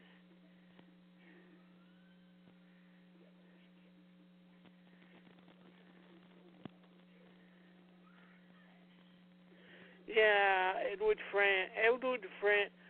Oh shit! I know what this is. This is the Strange Life of Mrs. Ward.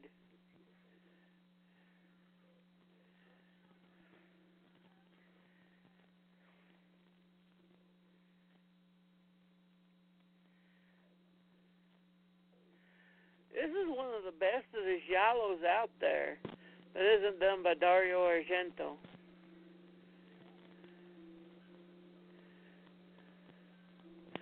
Probably Fenech Fenech's best giallo. This is about a wife who's into some kinky, kinky stuff and how it comes back to bite her in the ass.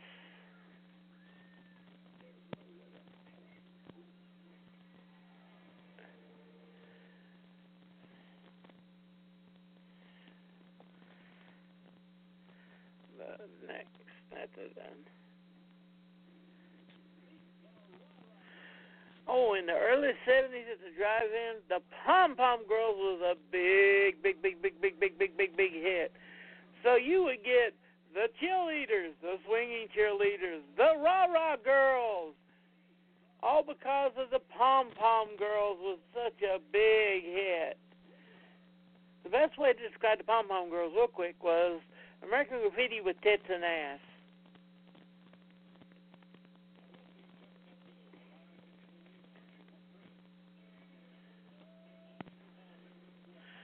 Paranoia. This is a fucked up, great little gem if you haven't seen it yet. This one I love. This one's good. I can't talk much about it because it ruins some of the twists on it. Just to say that Carroll Baker, all three of the stars are fucking good in it. Lou Castel, Carroll Baker. This is just one of those where, I, and Colette Descombes is that you got to see it. It's good. I'm not going to tell because it doesn't deserve its twist revealed until you see it. Because this is a very twisty, nasty little movie. I love it to death. It starts out as your basic continental sex film, but then gets very warped and twisty from there.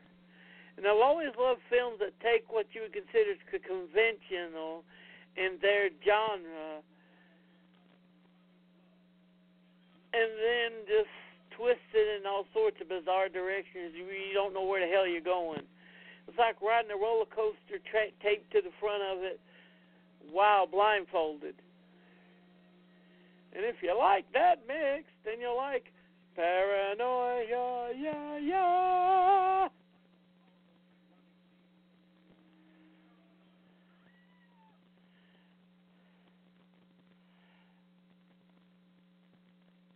Silent Madness. The only British 3D slasher, and it was basically cut to hell when it was released in the UK, and it became one of the UK's video nasties too. And when we finally got it out over here, it truly is boring as hell. It's got more on plot than its own good.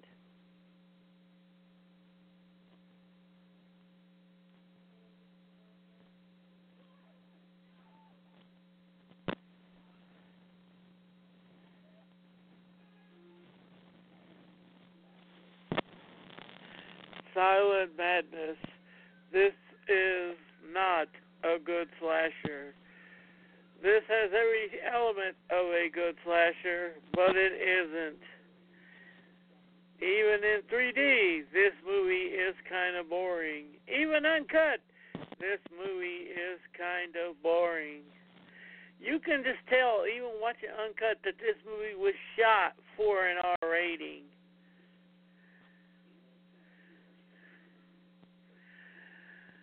I mean, there's so much fucking plot. Crazy guy gets released because they screw up the paperwork, and then when the one when his doctor goes to try to find him, she uh, the the head doctor sends out two more people to find her, but to kill her and him. This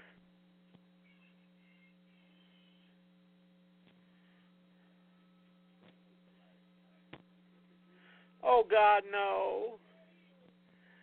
Oh God, no the worst Halloween exploitation film ever made, and I have seen a lot. Even though this movie has David Carradine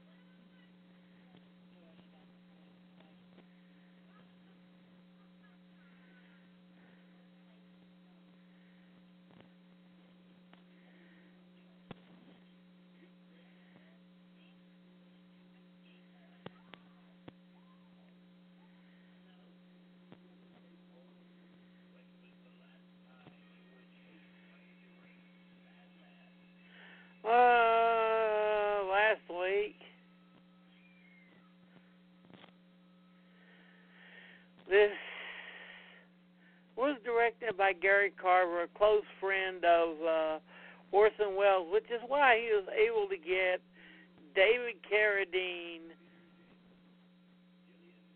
Uh,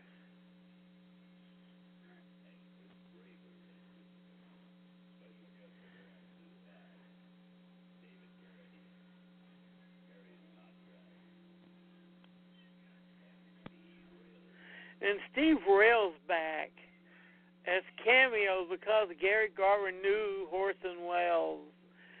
This movie is a piece of shit. There's just no other way to slice it.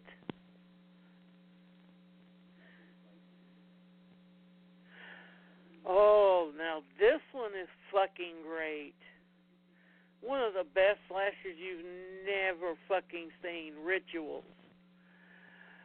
I don't know how easy it is to see nowadays. I don't know if it's out on legit DVD or DVD or Blu-ray or not, but The Creeper, aka Rituals, is one of the best, creepiest survival fucking horror films you'll ever get. Rituals is a must see. Richard Holbrook, Richard Dane, Robin Gammell. It's just good.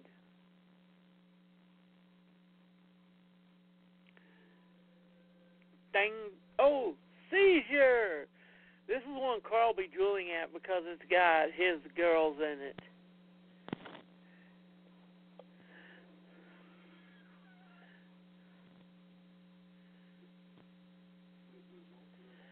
Oliver Stone's first film with Hervé Villechaize.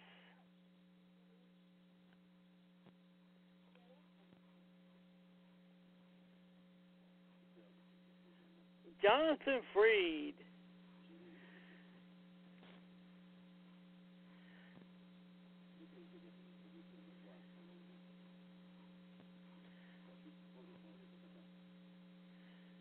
This is in French, so I don't know what the hell they're saying. They could be saying that you're an asshole for watching this, but no.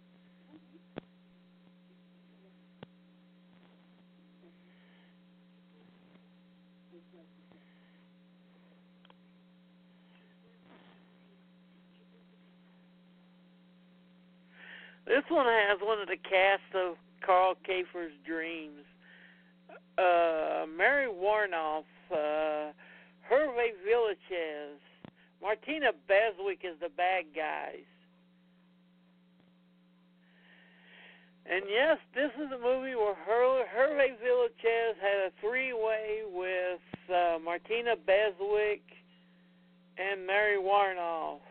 Lucky bastard.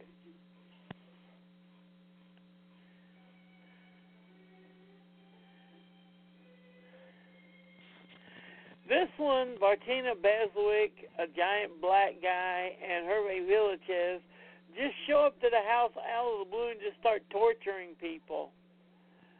It's very messed up. I like it. But if you ask Oliver Stone, he'll say it's a piece of shit. But he's wrong.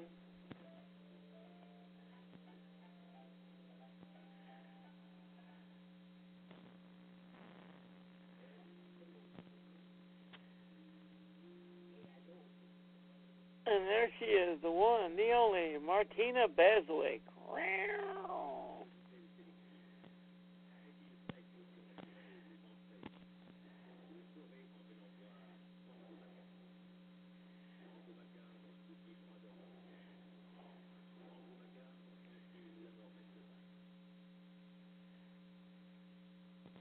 This is one of the first movies to really state in stone that Hervé Villechaize is a pimp. What is this? Iron Master, the best movie with George Eastman wearing a lion's head, wearing a lion's head on his head while swinging a sword around.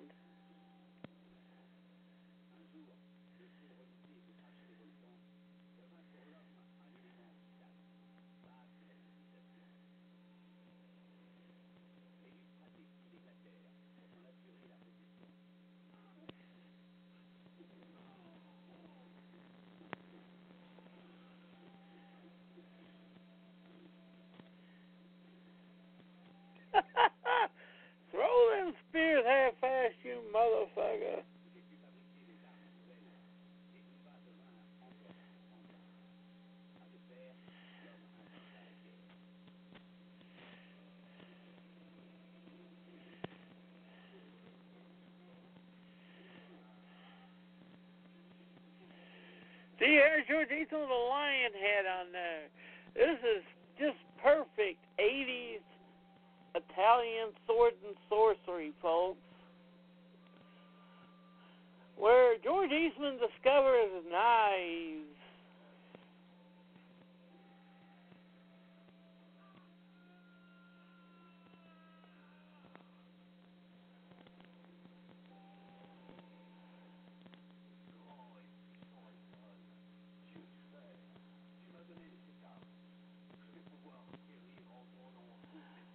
Shank him, mother! Shank him! They go all stab crazy at the end.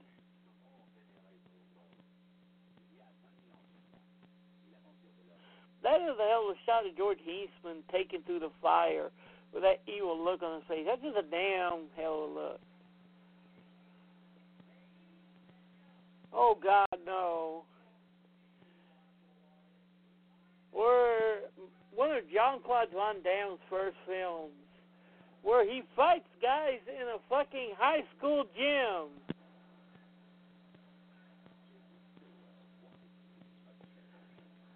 Or Jason Stillwell can't fight worth a crap. So Bruce Lee shows up to his house and teaches him kung fu.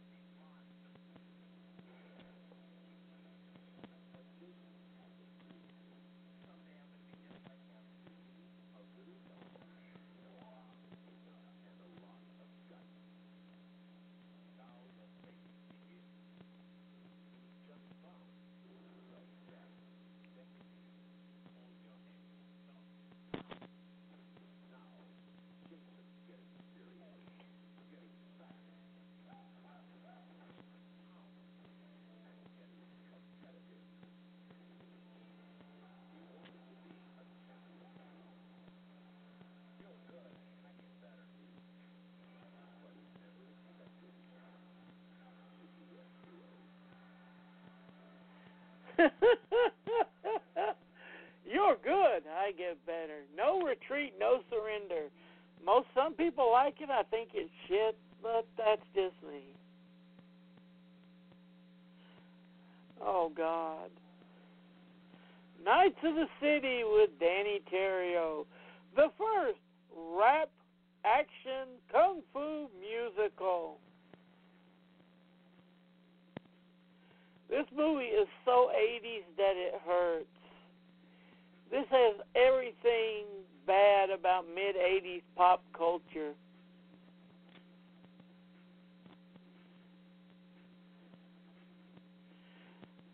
With Leon Isaac Kennedy in in his best DeBarge hairdo.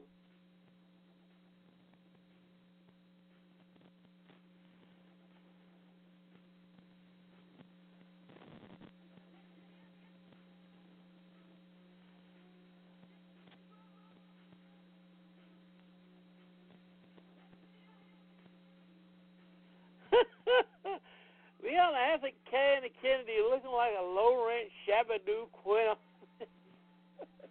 Shabadoo Quinn. oh God. This movie was horrible when I watched it first.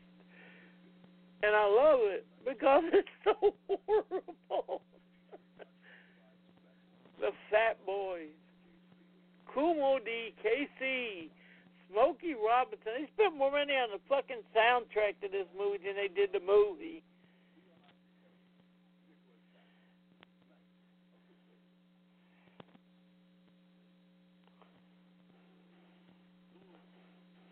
Oh, the le- we're in a, the only spaghetti western in this bad boy, and we're getting pretty close to the end here.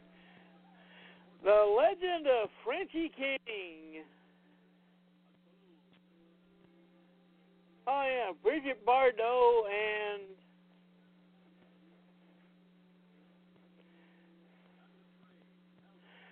that ain't, and it has Brigitte Bardot and I forget who else. We'll see in a second. As two badass outlaw ladies. That ain't the most fucked up part.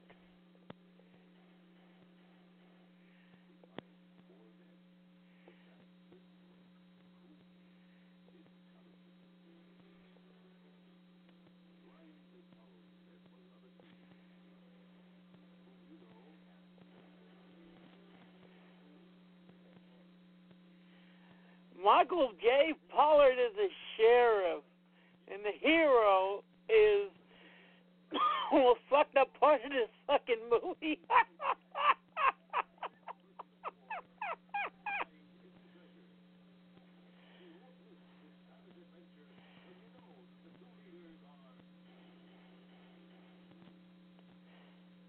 Brigitte Bardot and Claudia Cardinale. My bad.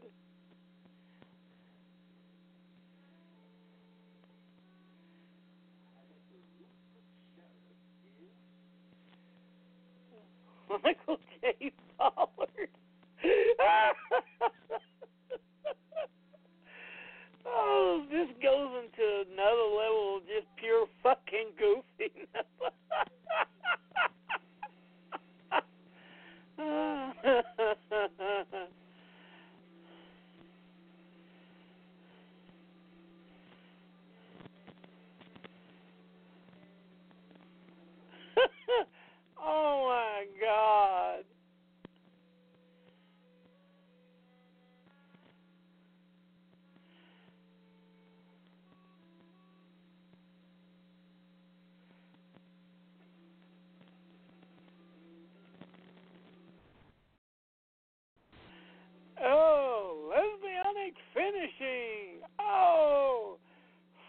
32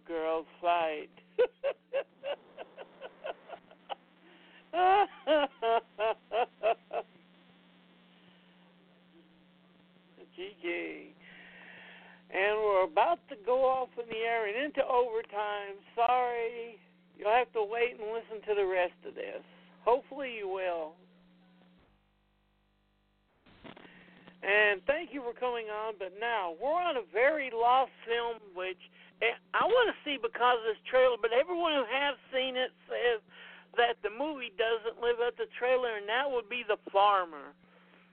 This looks like a farmer who goes. Well, if you go this, the farmer goes back to his farm and tries to live the good old days. But then the man comes to take away his farm.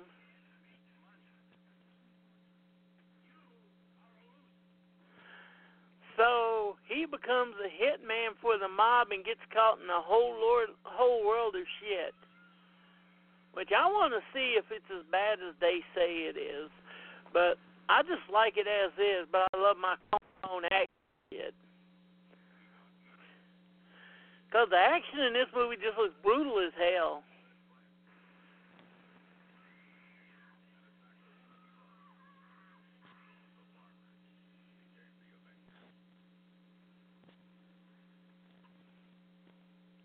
Look at this shit, painting the bullets with potassium cyanide.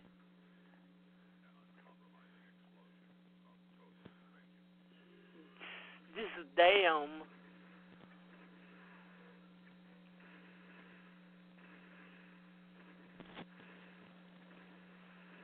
And we just get to see here shooting the shit out of everything.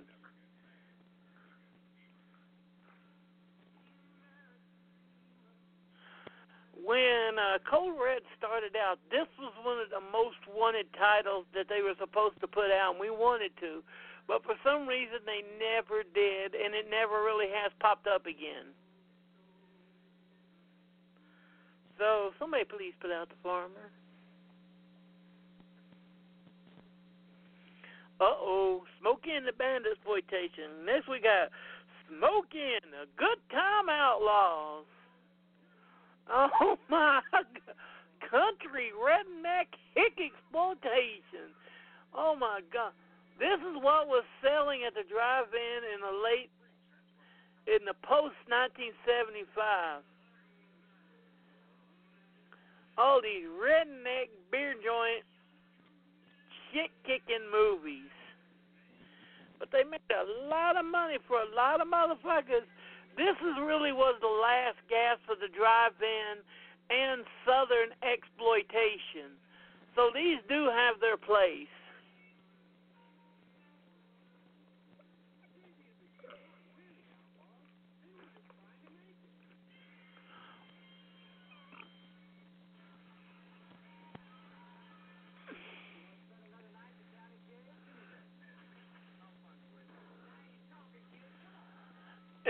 Course, this has one of the greats in it.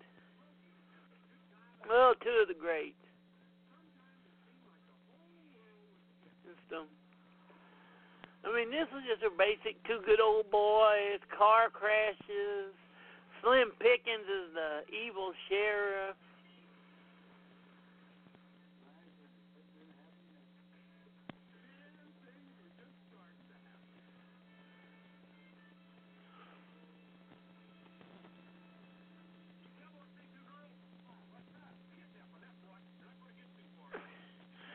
This guy was on Hee Haw.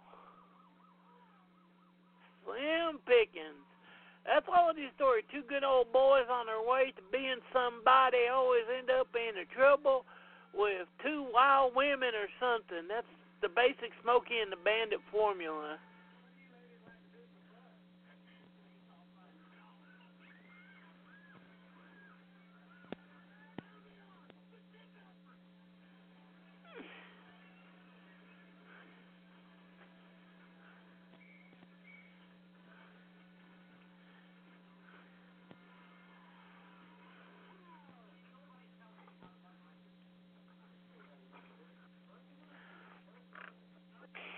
JD and the Good Time Outlaw.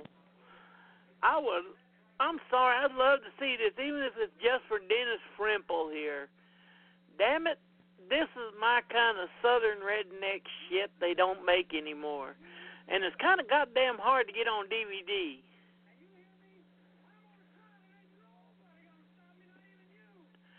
Just like I'd love to get the Moon Runners on DVD. I know uh Praying by Joe Don Baker's out, but there's just so much of this redneck shit that ain't out there that I would love to fucking watch, man. Give me more redneck shit, please. I mean, look at this on my wall. I got Drive In, a movie about a redneck Southern te- Texas drive-in, and on the other wall I got Moonshine County Express with uh, John Saxon as a moonshine runner. If that doesn't show where my heart is, I don't know what the hell does. Lay down. And next is another one, Smokey and the Hot Wire Gang. Yeah, all these movies had Smokey in them, and girls with big boobs.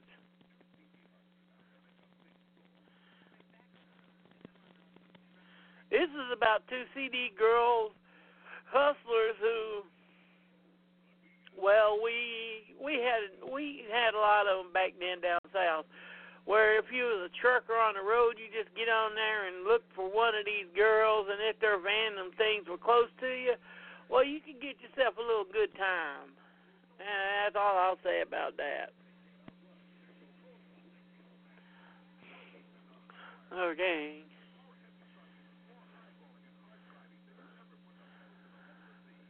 Yeah.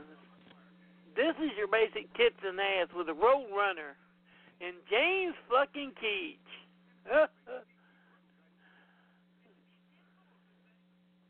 I think I've seen this, but under Hot Wire.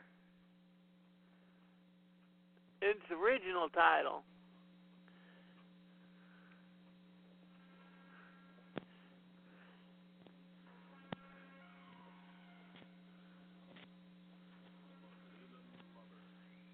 Oh, The Demon Lover. A movie that's more known for its fucking documentary than its fucking movie itself. The movie itself is just some bizarre 70s shit with a Frank Zappa clone in it.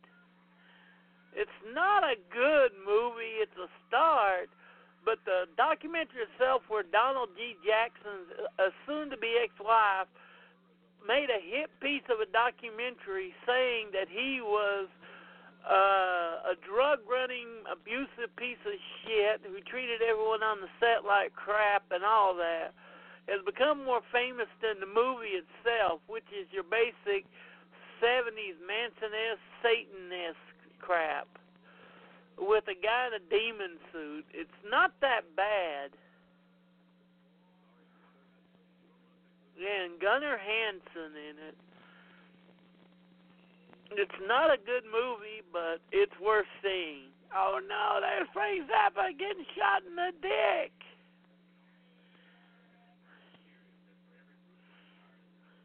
And the names of the people is like uh, Frazetta, uh, Crumb, named after comic book and directors.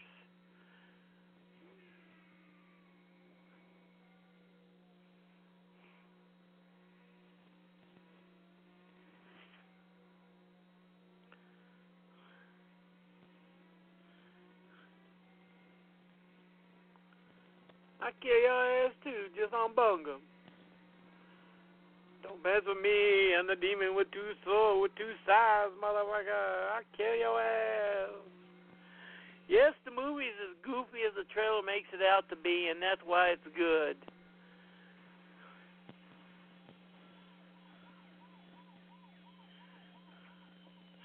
And you've just basically seen the end of the damn movie. I hope you enjoyed the Demon Lover.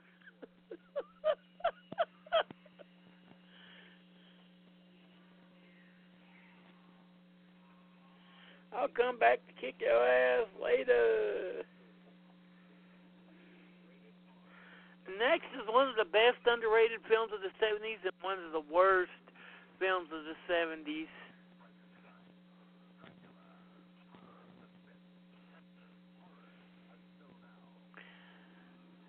Michael Pataki in Grave of the Vampire. This is. Oh no! This is uh, this this diabolic wedding and legend of horror. This is diabolic wedding is a Mexican film, and I think it's the one that unofficially adapts uh, Reanimator.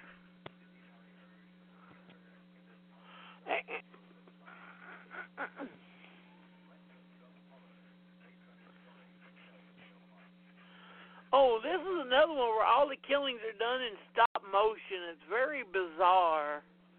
It's another one I like to see just to see if it's as bizarre as it seems.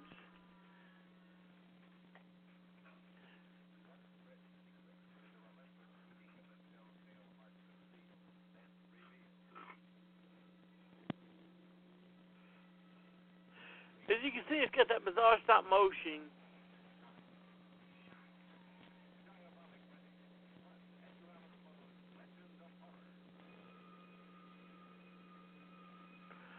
Both very weird films which I would like to see. Now, here we go with Grave of the Vampire, one of the most underrated vampire films of the 70s. Everyone who sees this loves this, and you need to see it. Grave of the Vampire. And Garden of the Dead, well, if you see this and you get a chance to see it, run like hell. It's bad. This has Michael Pataki and the man himself, William Smith. Big Bill is another vampire. In a.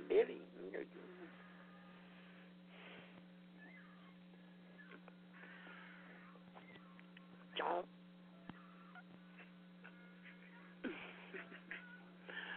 Grave of the Vampire is a very unique film. It's about a woman who gets bit by a vampire and gets pregnant then has to take care of her baby who's half vampire, who turns into Big William Smith, and then hunts down her dad, hunts down his father, William Pataki, in a college setting.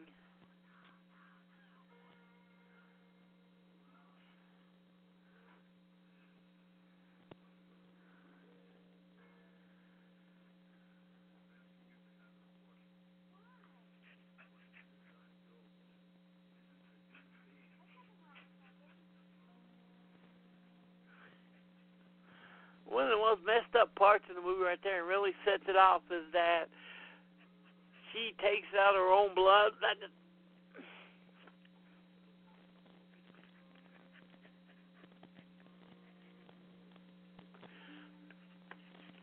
and she feeds it blood in a bottle.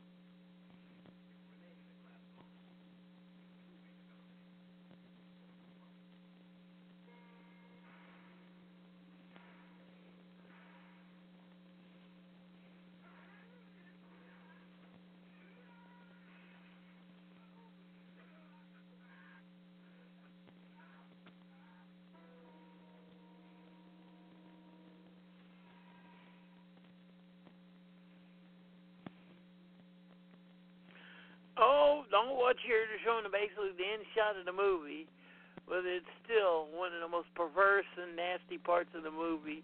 And another thing that makes it really set out, and I love it.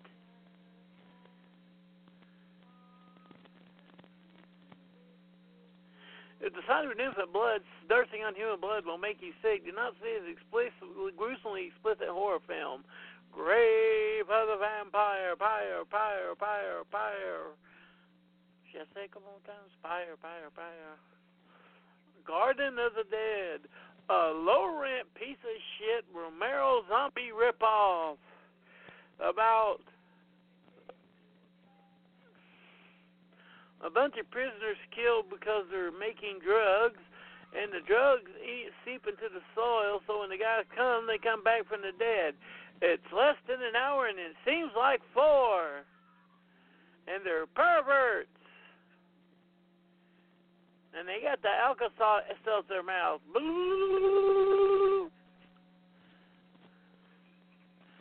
Grave of the vampire, garden of the dead and 2D. We're almost to the end of this. Hell Hunters. More. Is this more non-exploitation? Or is this uh, the? I think this is the bizarre Nazi exploitation film that uh, Franco did. Yeah, commandos going to kill the Nazis in 1980. Yeah, let's bitch slap somebody but not even touch them. Hey, princess. ain't doing shit. Let's try it.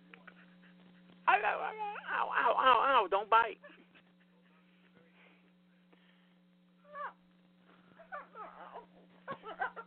It's almost over. Shut up.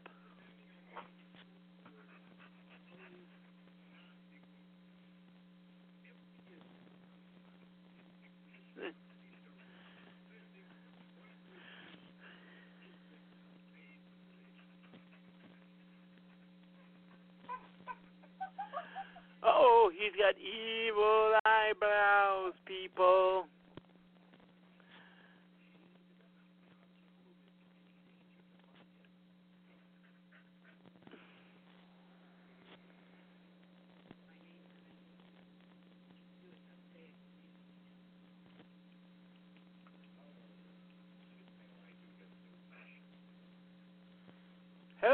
Hunters.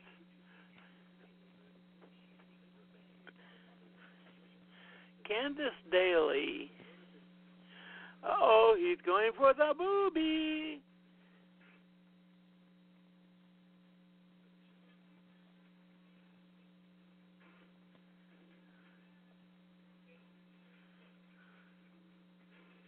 Yeah, do the thing you might live and look at her fighting like a motherfucker.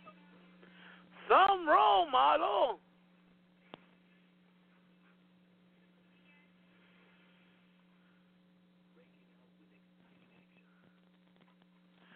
This is another WIP film set that has Nazis in it.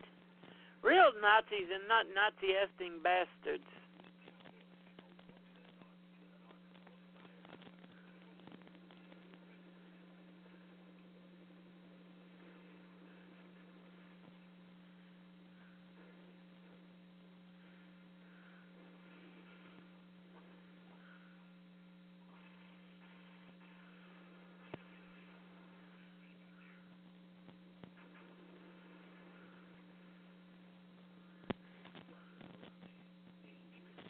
Camino Volantes.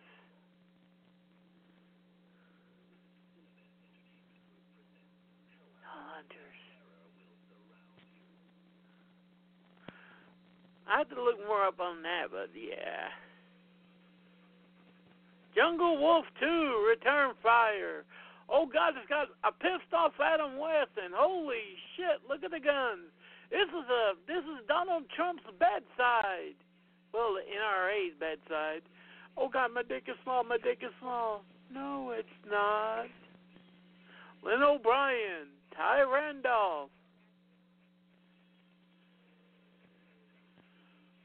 Oh, four wheeler food.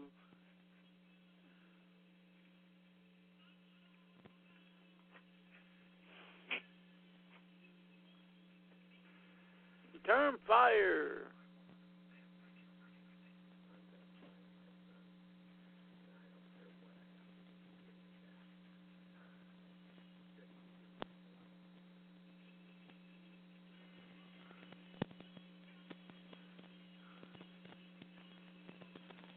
Cocaine. Food of choice in the 80s. Jesus.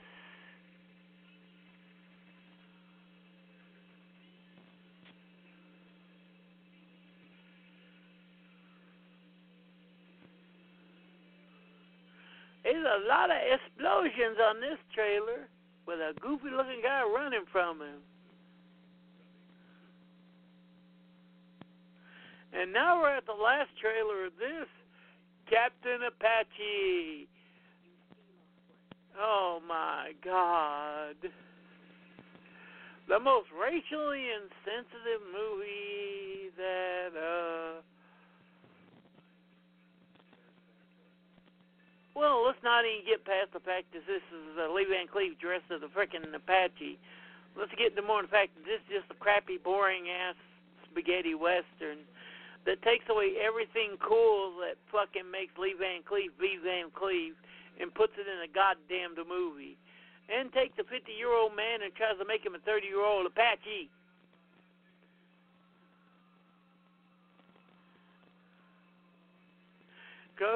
Captain Apache. There are so many things wrong about this movie that being culturally insensitive is only a part of it.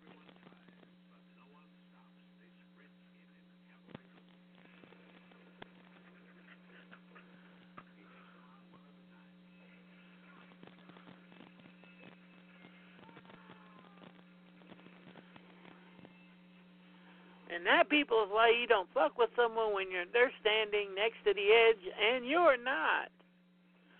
Oh shit! Hat bitch slap from hell. I'm gonna do you like that.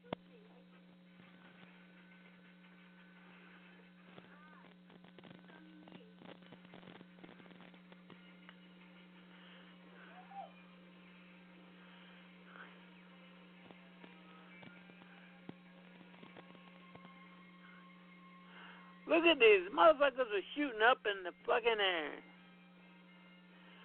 Carroll Baker. Oh God. Stuart Whitman. Wondering why the hell he's here. They call me Captain Apache.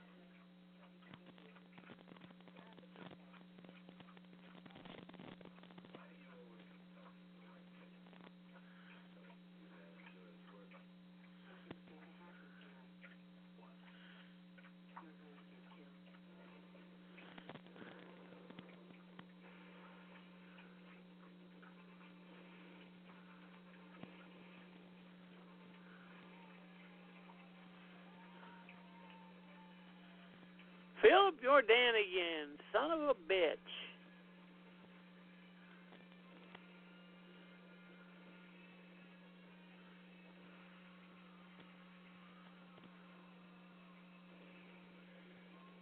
Captain Apache.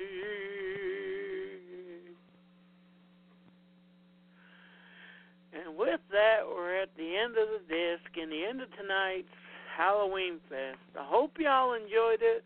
We'll see you back tomorrow night for the winner of the poll, Zoltan, Dracula's Hound or Dracula's Dog. Be prepared for scary vampire puppies. And our last stop before we hit Louisville on Thursday. Thank you very much and hope you're having a happy Halloween. I am too. Good night, everybody.